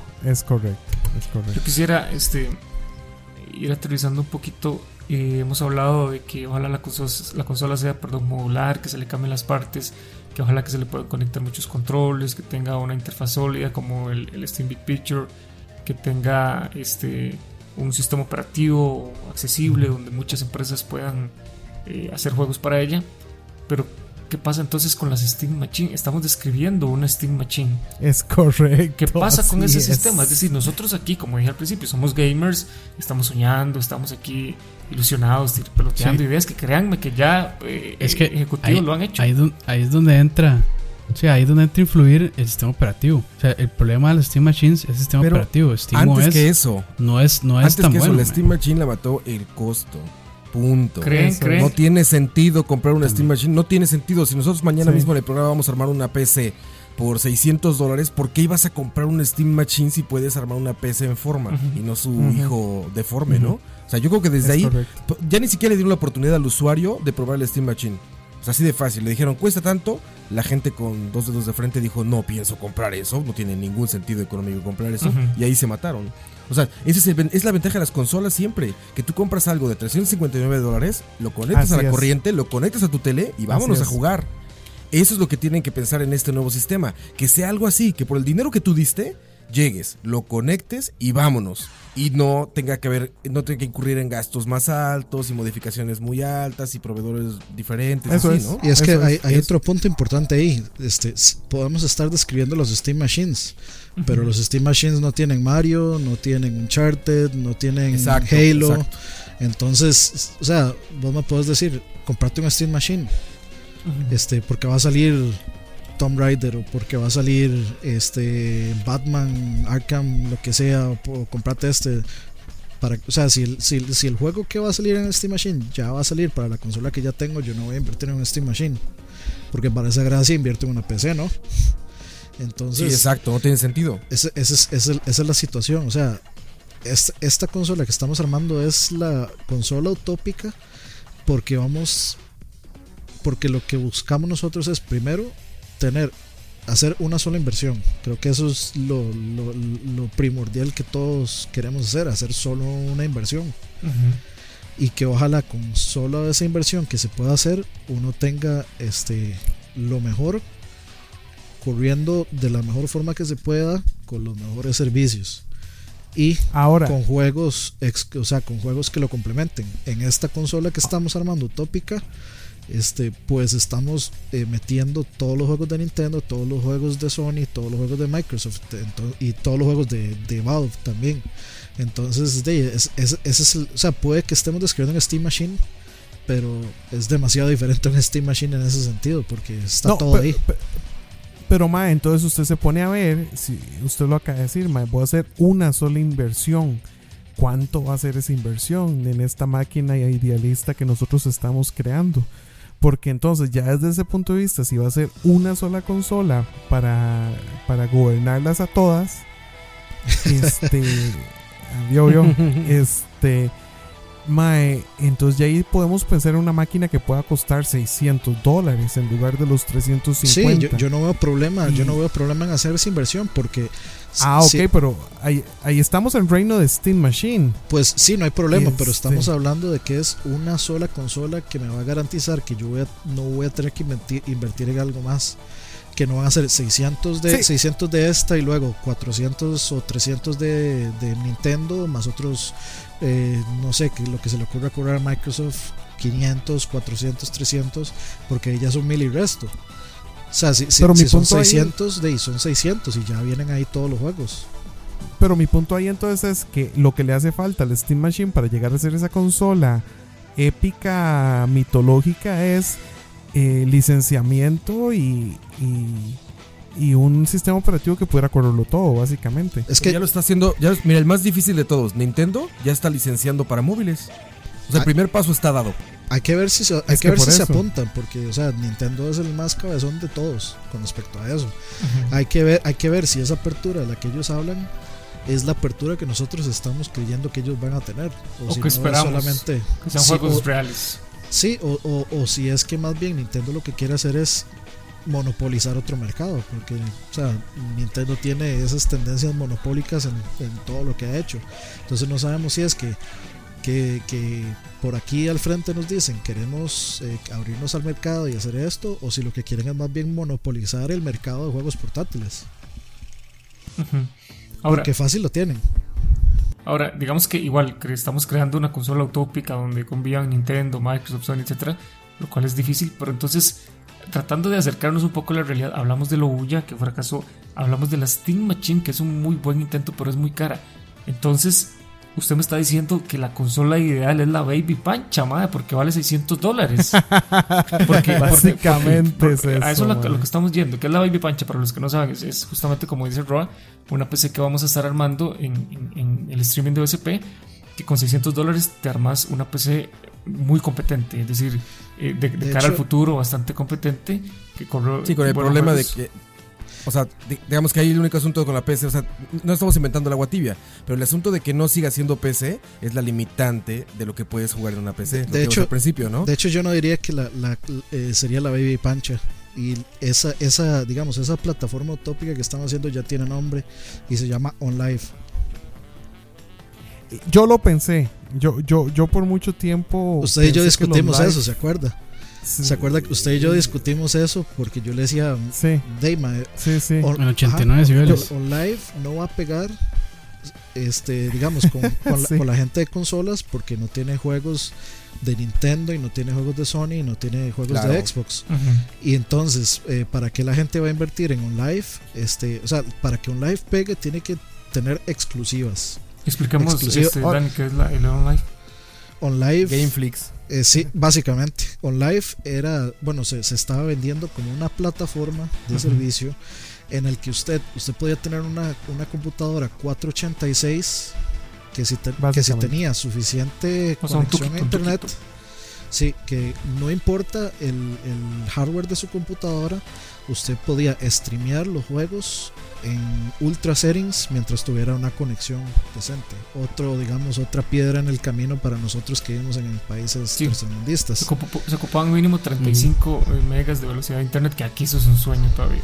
Sí, de hecho yo Es creo que yo había intentado meterme en el beta de eso y No, sí se, bueno, sí, sí se podía. De hecho, hace pocos meses vos podías jugar. Yo jugué, eh, creo que fue Grid, este juego de carros. Ajá. Sí, intenté correrlo, pero o sea, no se podía. Sí me dejaba accesar, empezaba a descargar o a streamear o intentar streamear el juego, pero no, pues con las conexiones de aquí era imposible.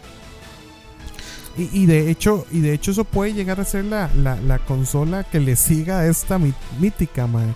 Una consola que más bien esté en la nube y que lo que le cobren a usted sea básicamente el eh, tal vez un hardware súper barato para que usted Mae. pueda meterse, mae. No, y ya, y, y ya está, mae, ya está. No sé si ustedes conocen la, la Nvidia Shield, Ajá, ajá, ajá. pero, la, pero la consola. Sí, el O sea, Nvidia Nvidia Shield tiene, eso. mismo servicio, creo que, creo que se llama eh, Grid, Ajá, Nvidia. Grid.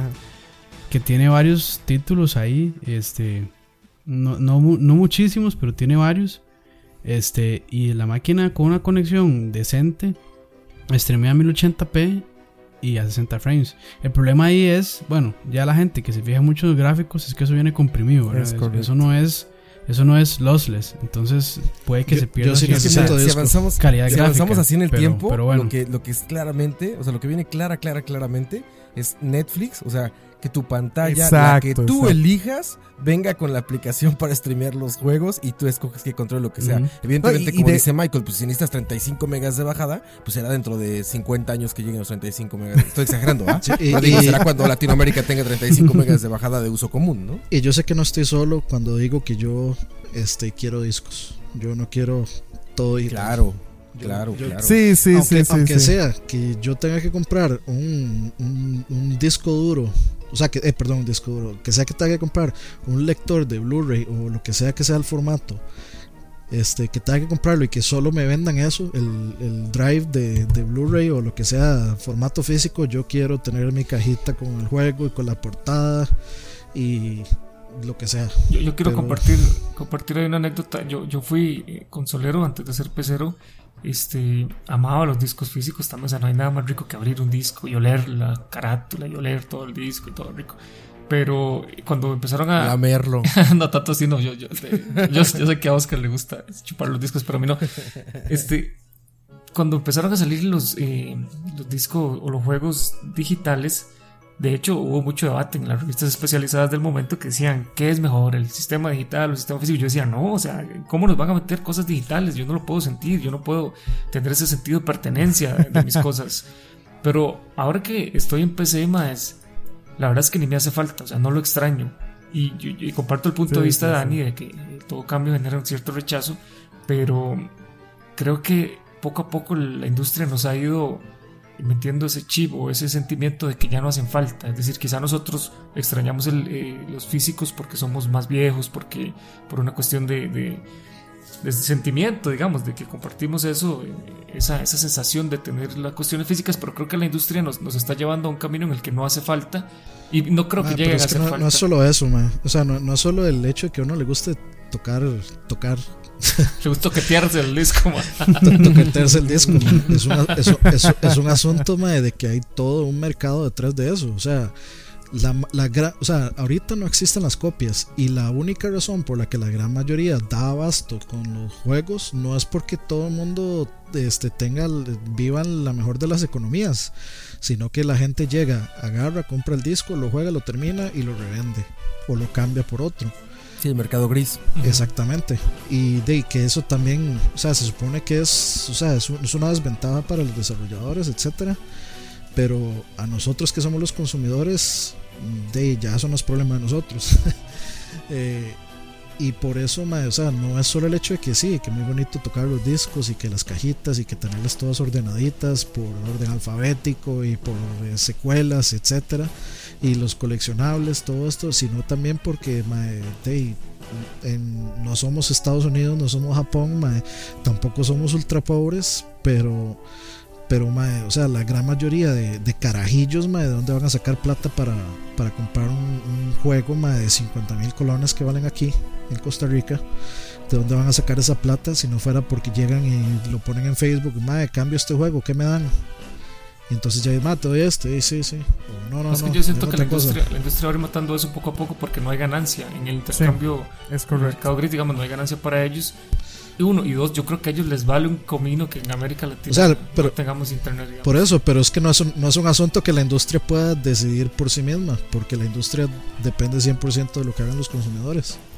Sí, ma, pero si usted le vende solo juegos digitales a los consumidores, lo- de, ma, los van a consumir.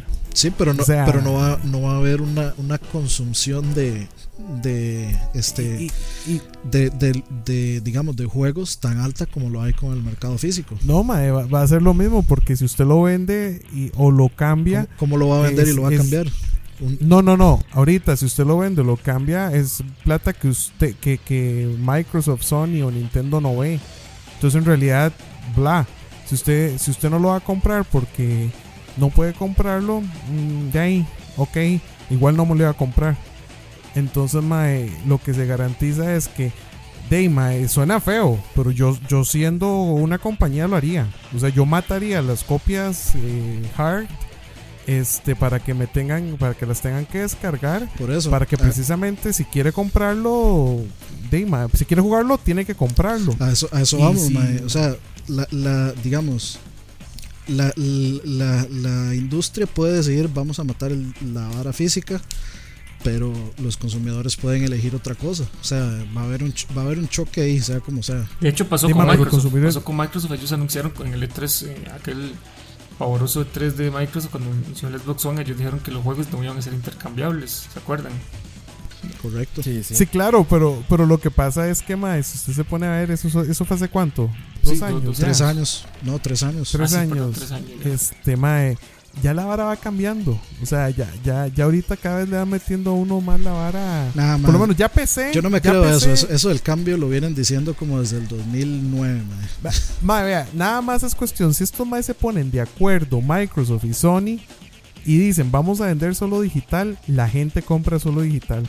Ahorita lo único que tiene, lo único que detuvo a Xbox fue que Sony dijo, ah, mae, démosle, nada más para vender más juegos nosotros. Ah, no, los de nosotros sí se pueden cambiar. Ma, eso no lo Y hizo mae. por eso, eso lo hizo porque vio el, el, la- el despiche Mae. que le hicieron a Microsoft y dijo, "Di, no, obviamente yo Por no voy, a, pe- eso, no voy a mae, pegar el, por no voy a eso. pegar el- la bola en el, ¿Saben? en el palo Por eso, también". mae, pero, pero. ¿Sabes dónde, se no puede, dónde se puede definir eso? Y vía usuario. En el primer gran colapso, que espero que no llegue, digamos, pero ya estamos empezando a vivir los momentos en que las licencias se están venciendo y están cerrando Es cosas, ¿no? La semana pasada cerraron el sistema de PS Vita, el TV.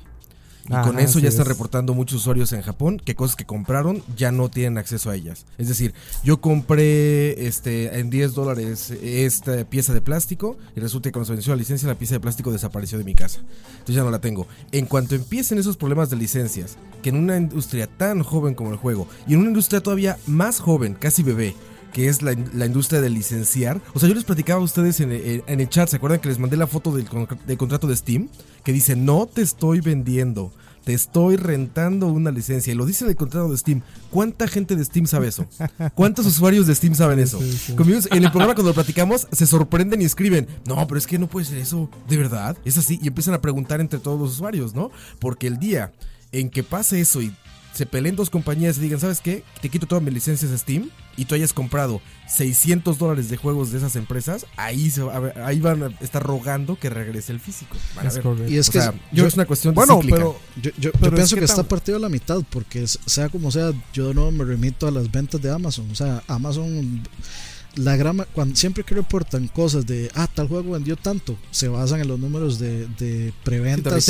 de, de preventas de discos físicos de Amazon. Entonces, o sea, el mercado está dividido, yo diría, a la pura mitad, 50 y 50. Sí, ma- 50 que no tienen problema en comprar digitales o que disfrutan Sí, comprar digitales y que también no les importa perder los físicos y 50% que sí están buscando tener los juegos físicos Mira. por una u otra razón. Yo, Y hasta que ni le interesa el físico. Imagínense qué pasaría si mañana, pasado, cualquier día, Activision se pelea con Steam, remueve las licencias que tienen ahí o no las renueva y todo el usuario de Call of Duty que esté en Steam no puede, no puede jugar el juego.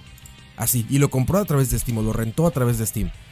Todos los niños Ah. rata de la tierra y todos los millennials y todos los retro gamers y todos los, o sea, todo el mundo va a brincar y va a decir qué pasó y ahí se van a dar cuenta de lo que estaba pasando, que estaban terciando un servicio, estaban rentando un servicio terciado y nunca había sido una compra, ¿no? O sea, todos creen que es muy barato porque se les ocurrió dejarlo barato para PC, ¿no? O sea, no sé qué piense la gente que, que- que- que no entiende ese modelo económico y que diga, ah, pues sí, cuesta 30 dólares menos aquí, pues seguro es magia, ¿no? Seguro este fue porque este un ser mágico le bajó el precio aquí. Pues no, amigo, estás rentando una licencia. Ahora, es, creo que es- hasta que no pase eso, eh, no nos vamos a dar cuenta todos. eso es lo bueno de, de servicios como, como Good Old Games que, que te venden el juego DRMR free, ¿verdad?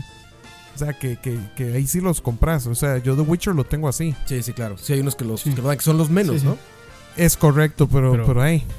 Pero bueno, más, sorry, sorry, sorry por interrumpirlos, pero Sí, nos, no. nos volvimos a desviar. Es correcto. Y, y No, vamos creo aterrizando que sí, porque. sí tiene que ver porque estamos definiendo qué formatos va a tener la consola. Ma, la es que, plataforma es que es- utópica. y eso Ajá. tiene que ver con la plataforma utópica, ¿no?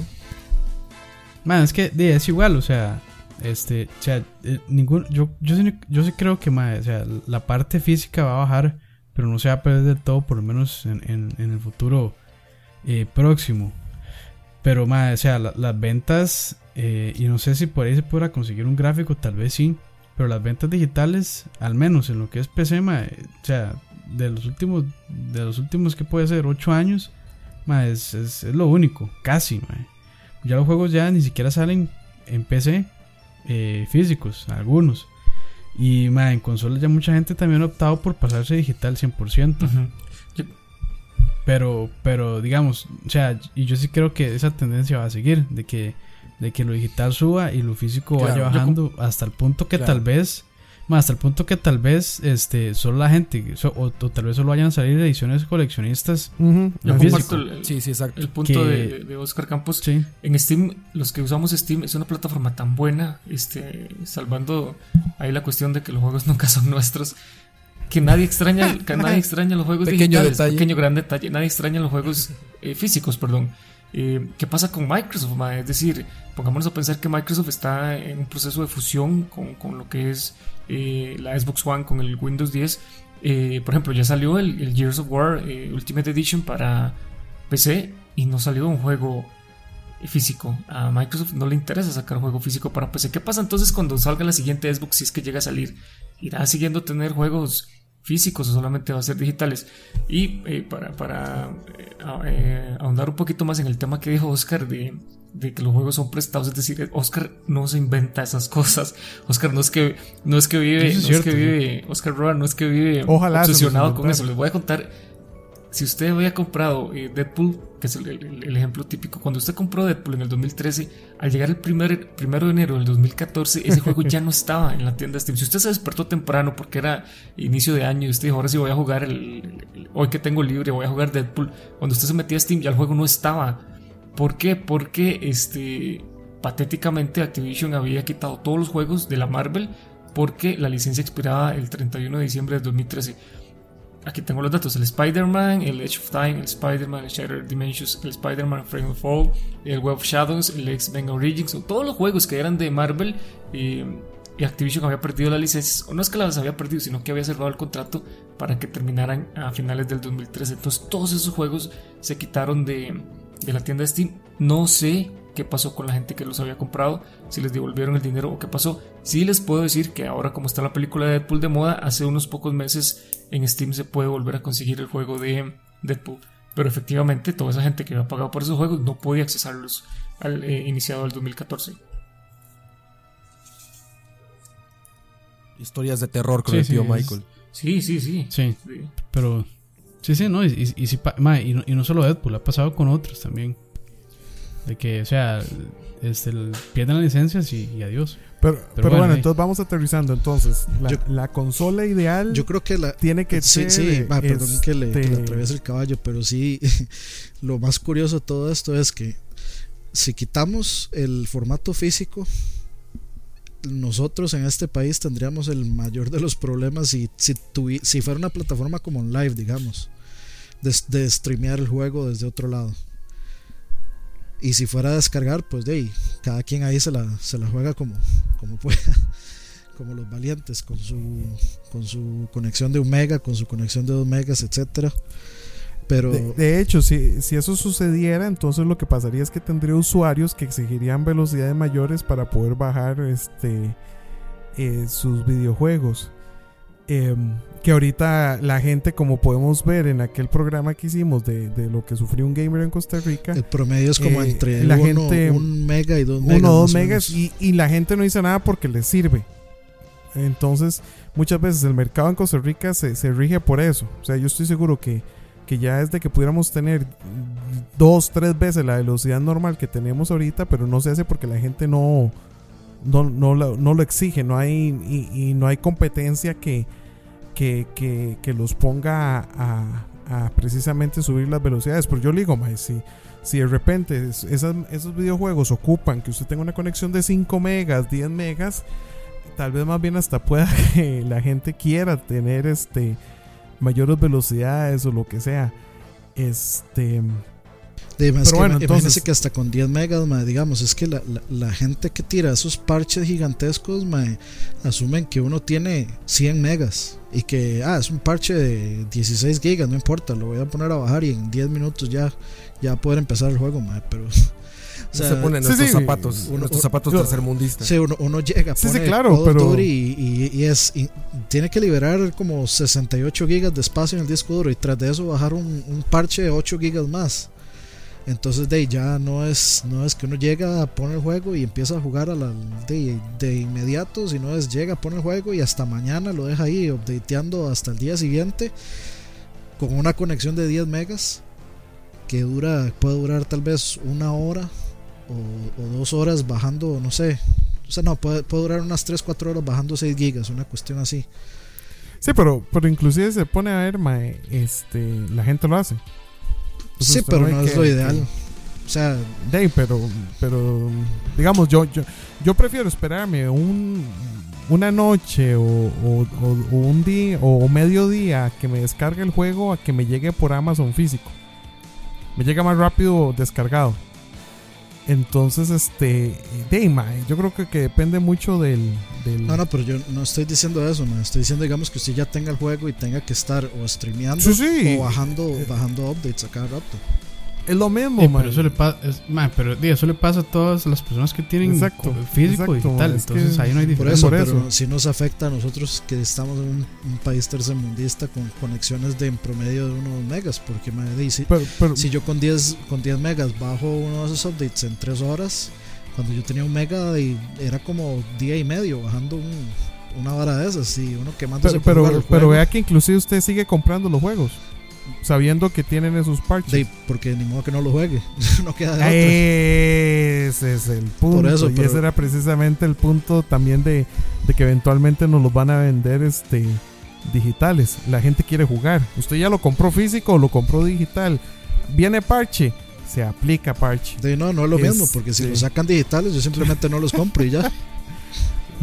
Yo creo que hoy hicimos, hoy hicimos récord ma, de desviarnos Es correcto. del tema. Ahora, ya, Es que eso la- es lo que yo quería hace rato que Dani digitales. estaba hablando de lo de, de lo de, Ma, de, de hecho, deberíamos dedicarle, deberíamos dedicarle un programa a ese tema. ma. ¿a cuál? No- ya, ya lo hicimos. digital versus físico. eh, no físico. realmente. Creo que no, ¿verdad? Podríamos hacerlo porque da para. para Sí, pero o sea, re- re- aterricemos esto ya. Entonces, digamos, tenemos un, Ujú, un sí, sí. OS bonito, accesible y sí, fácil de usar, que se configure este, solo. tenemos este, un input eh, a escoger. Que usted escoja si quiere uno de Sony, escoger, uno de. Microsoft, uno de Atari, si le da la gana. Este, de palanquita con un botón. Ok, este, tenemos este, por el momento que sea de los dos medios, que sea físico y digital a la vez, que los que quieren digital se van por digital, los que quieren físico lo compran físico. ¿Y qué más nos falta? Pues básicamente es un Frankenstein. Básicamente, sí. Y entonces nada más el hecho de que Nintendo, Microsoft y Sony y quien, y quien, y quien quiera bueno, más sí, se pongan de acuerdo Sí, para- el, el- eliminar, eliminar las exclusividades. Pero eso es. Bueno, igual, como es utópico, Sí, o sea, no- es que yo ahí. no, no le llamaría eliminar las exclusividades porque, o sea, Uncharted siempre lo va a sacar Sony y al final cuando usted le paga le va a ir a Sony.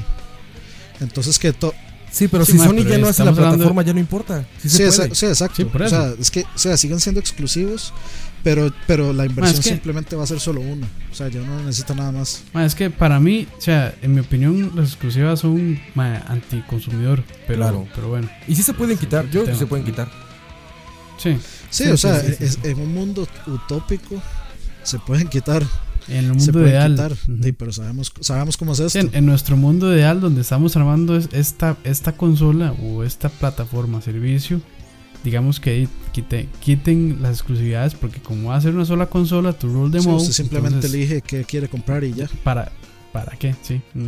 Y Pues ahí. ¿qué más, qué más nos- ah, bueno, y lo de que sea modular, eh, yo sí le pondría así un cap de que, o sea, la consola, eh, o sea, que por lo menos por 5 años la consola mantenga el mismo, el mismo hardware, que no haya que invertirle en upgrades, que ya después de 5 años, este, tal vez este, ya la gente haga un juego, este, usted va a necesitar hacer un, un upgrade de tanto, tanto y le va a costar tanto, y yo pienso que 5 años es una buena marca, o sea, 5 años da para que el, hardware avanzado que ya está en la PC se abarate un poco más y de eh, funcione para que personas de, de in- de ingreso moderado como uno digo yo como uno por porque tampoco es como que la consola sea muy, muy barata, este, pero que gente de consumo moderado tenga suficiente tiempo para, para ahorrar y también para decidir si, si, si quiere hacer el upgrade o no.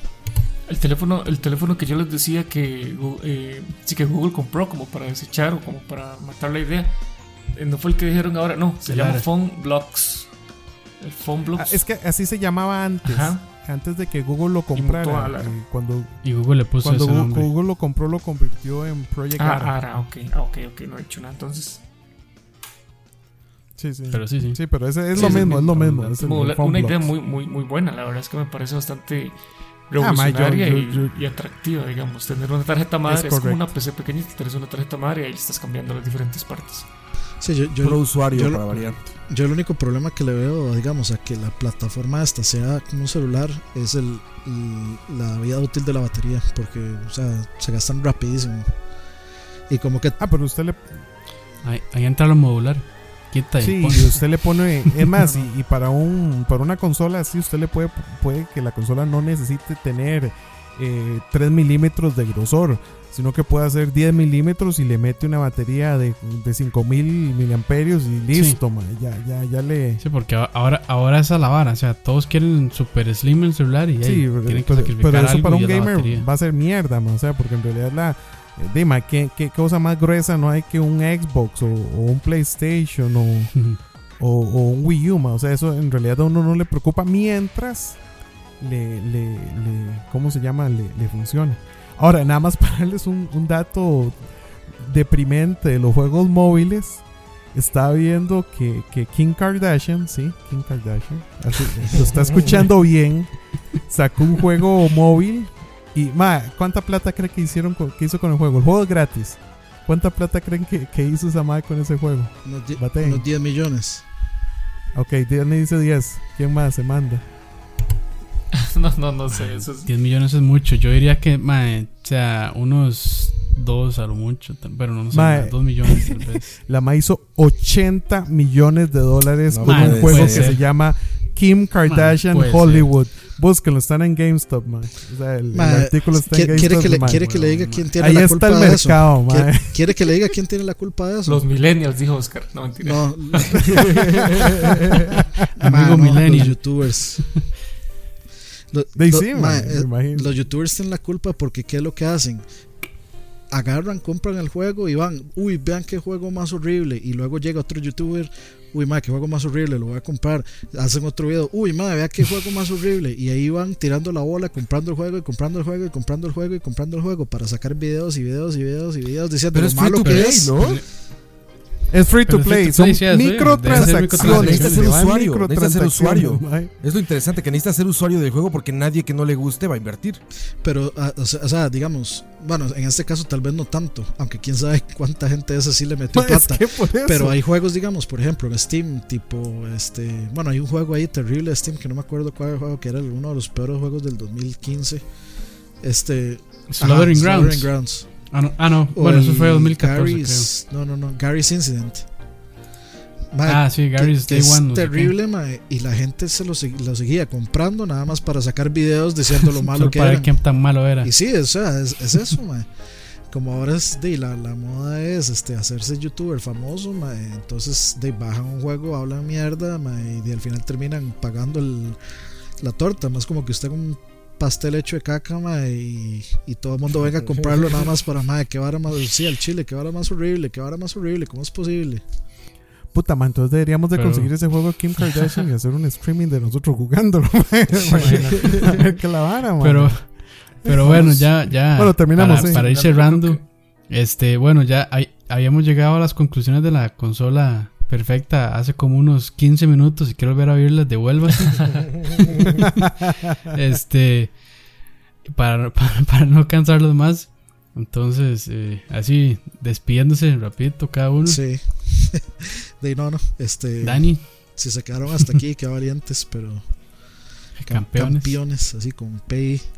campeones. con, con N, con PI. Este, muchas gracias por quedarse hasta aquí escuchando. Estuvo, de, yo creo que estuvo bastante ameno la, la conversación ahí con el, en el bicicóptero y todo. Y pues de nuevo, Sí, por eso, por eso nos desviamos tanto. sí. Sí, es que, o sea, sí, había que discutir todo eso, pero bueno, y gracias de nuevo a, a Roy y a Michael por el, el exceso de tiempo que tomamos de ellos. Muchas gracias. No, a la orden. Me encanta platicar de estas cosas y ojalá alguien le mande esto a algún desarrollador de consolas, alguna empresa, y a ver si nos escuchan un poquito y le ponen algo de esto a todo, todo lo que piensan hacer. Sí, no, no, más bien, este, muchas gracias. Siempre es un placer estar conversando de lo que, de lo que nos gusta, de lo que nos apasiona, ¿verdad? Porque las clases de la U no eran así de interesantes, pero bueno, Es ese es el asunto. Este, recordarles también que vamos a estar armando a la Baby Pancha para que los que escucharon ahora de qué, qué es esa cuestión se enteren más o menos para dónde va el, Sí. Bueno, pero tal, tal vez no, no lo logren ver en vivo. por- Porque no, no, no sé. Bueno, no sabemos cuándo salga Sí, esto. bueno. Pero bueno, para- lo pueden buscar en el canal de para el BCP jueves, más. bueno, Es, una Es- PC. esperam- Esperamos que hayan disfrutado entonces el, la- el video de la Baby Punch. El stream. sí, sí, sí, sí. Ahí lo pueden buscar en el, en el canal de BCP. Y no, bueno, por mi parte, este, igual, como les digo, un placer este, conversar con ustedes un ratito. Estuvo interesante, la verdad es que, como digo, ya hay gente que se ha sentado a hablar de esto, de- de ejecutivos, inversionistas, etcétera, y de ahí es donde salen las ideas de Luya, de ahí es donde sale el Steam Machine, de ahí es donde sale el On Life, que son ide- ideas que curiosamente han, por ser revolucionarias, quizá han eh, topado con, con muchas barreras y que no les ha permitido pues asentarse en un mercado que sigue siendo de alguna u otra forma muy tradicional, donde una consola física eh, de X marca con X exclusivas, con control se le introduce el juego y pues eso es todo. Desde hace casi que 30 años, digamos. Ujú. Sí. Sí, Don Aqua. de ahí no, igual, yo creo que ya, ya dijeron todo lo que. Bastante de lo, de lo que pensaba yo. Este, sí, esto se las trae, esto se las trae. Yo creo que es un tema que va a ser bastante interesante. Sobre todo la gente está comiendo ansias con el, con el NX. Tal vez de aquí en el futuro, dentro de un año, volvamos a escuchar el streaming y digamos, ah, mae, que, que- qué inocentes que éramos en aquel entonces de pensar de que el NX iba a hacer esto, iba a hacer lo otro. Este, pero no, eh, yo, yo esperaría que, que el futuro de las consolas nos lleven por algo parecido a lo que queremos de nuestro checklist. Este, y no, los invito a ver a que, a que nos escriban comentarios. ¿Qué piensan ustedes que debería ser la, la consola del futuro? ¿Qué les gustaría que tuviera? ¿Qué les gustaría que no tuvieran? Si estamos, si tenemos algo de razón, si estamos mamando, nos dicen, por favor. Para eso estamos, para la discusión sana. Es bonito discutir ideas, no pelear, discutir.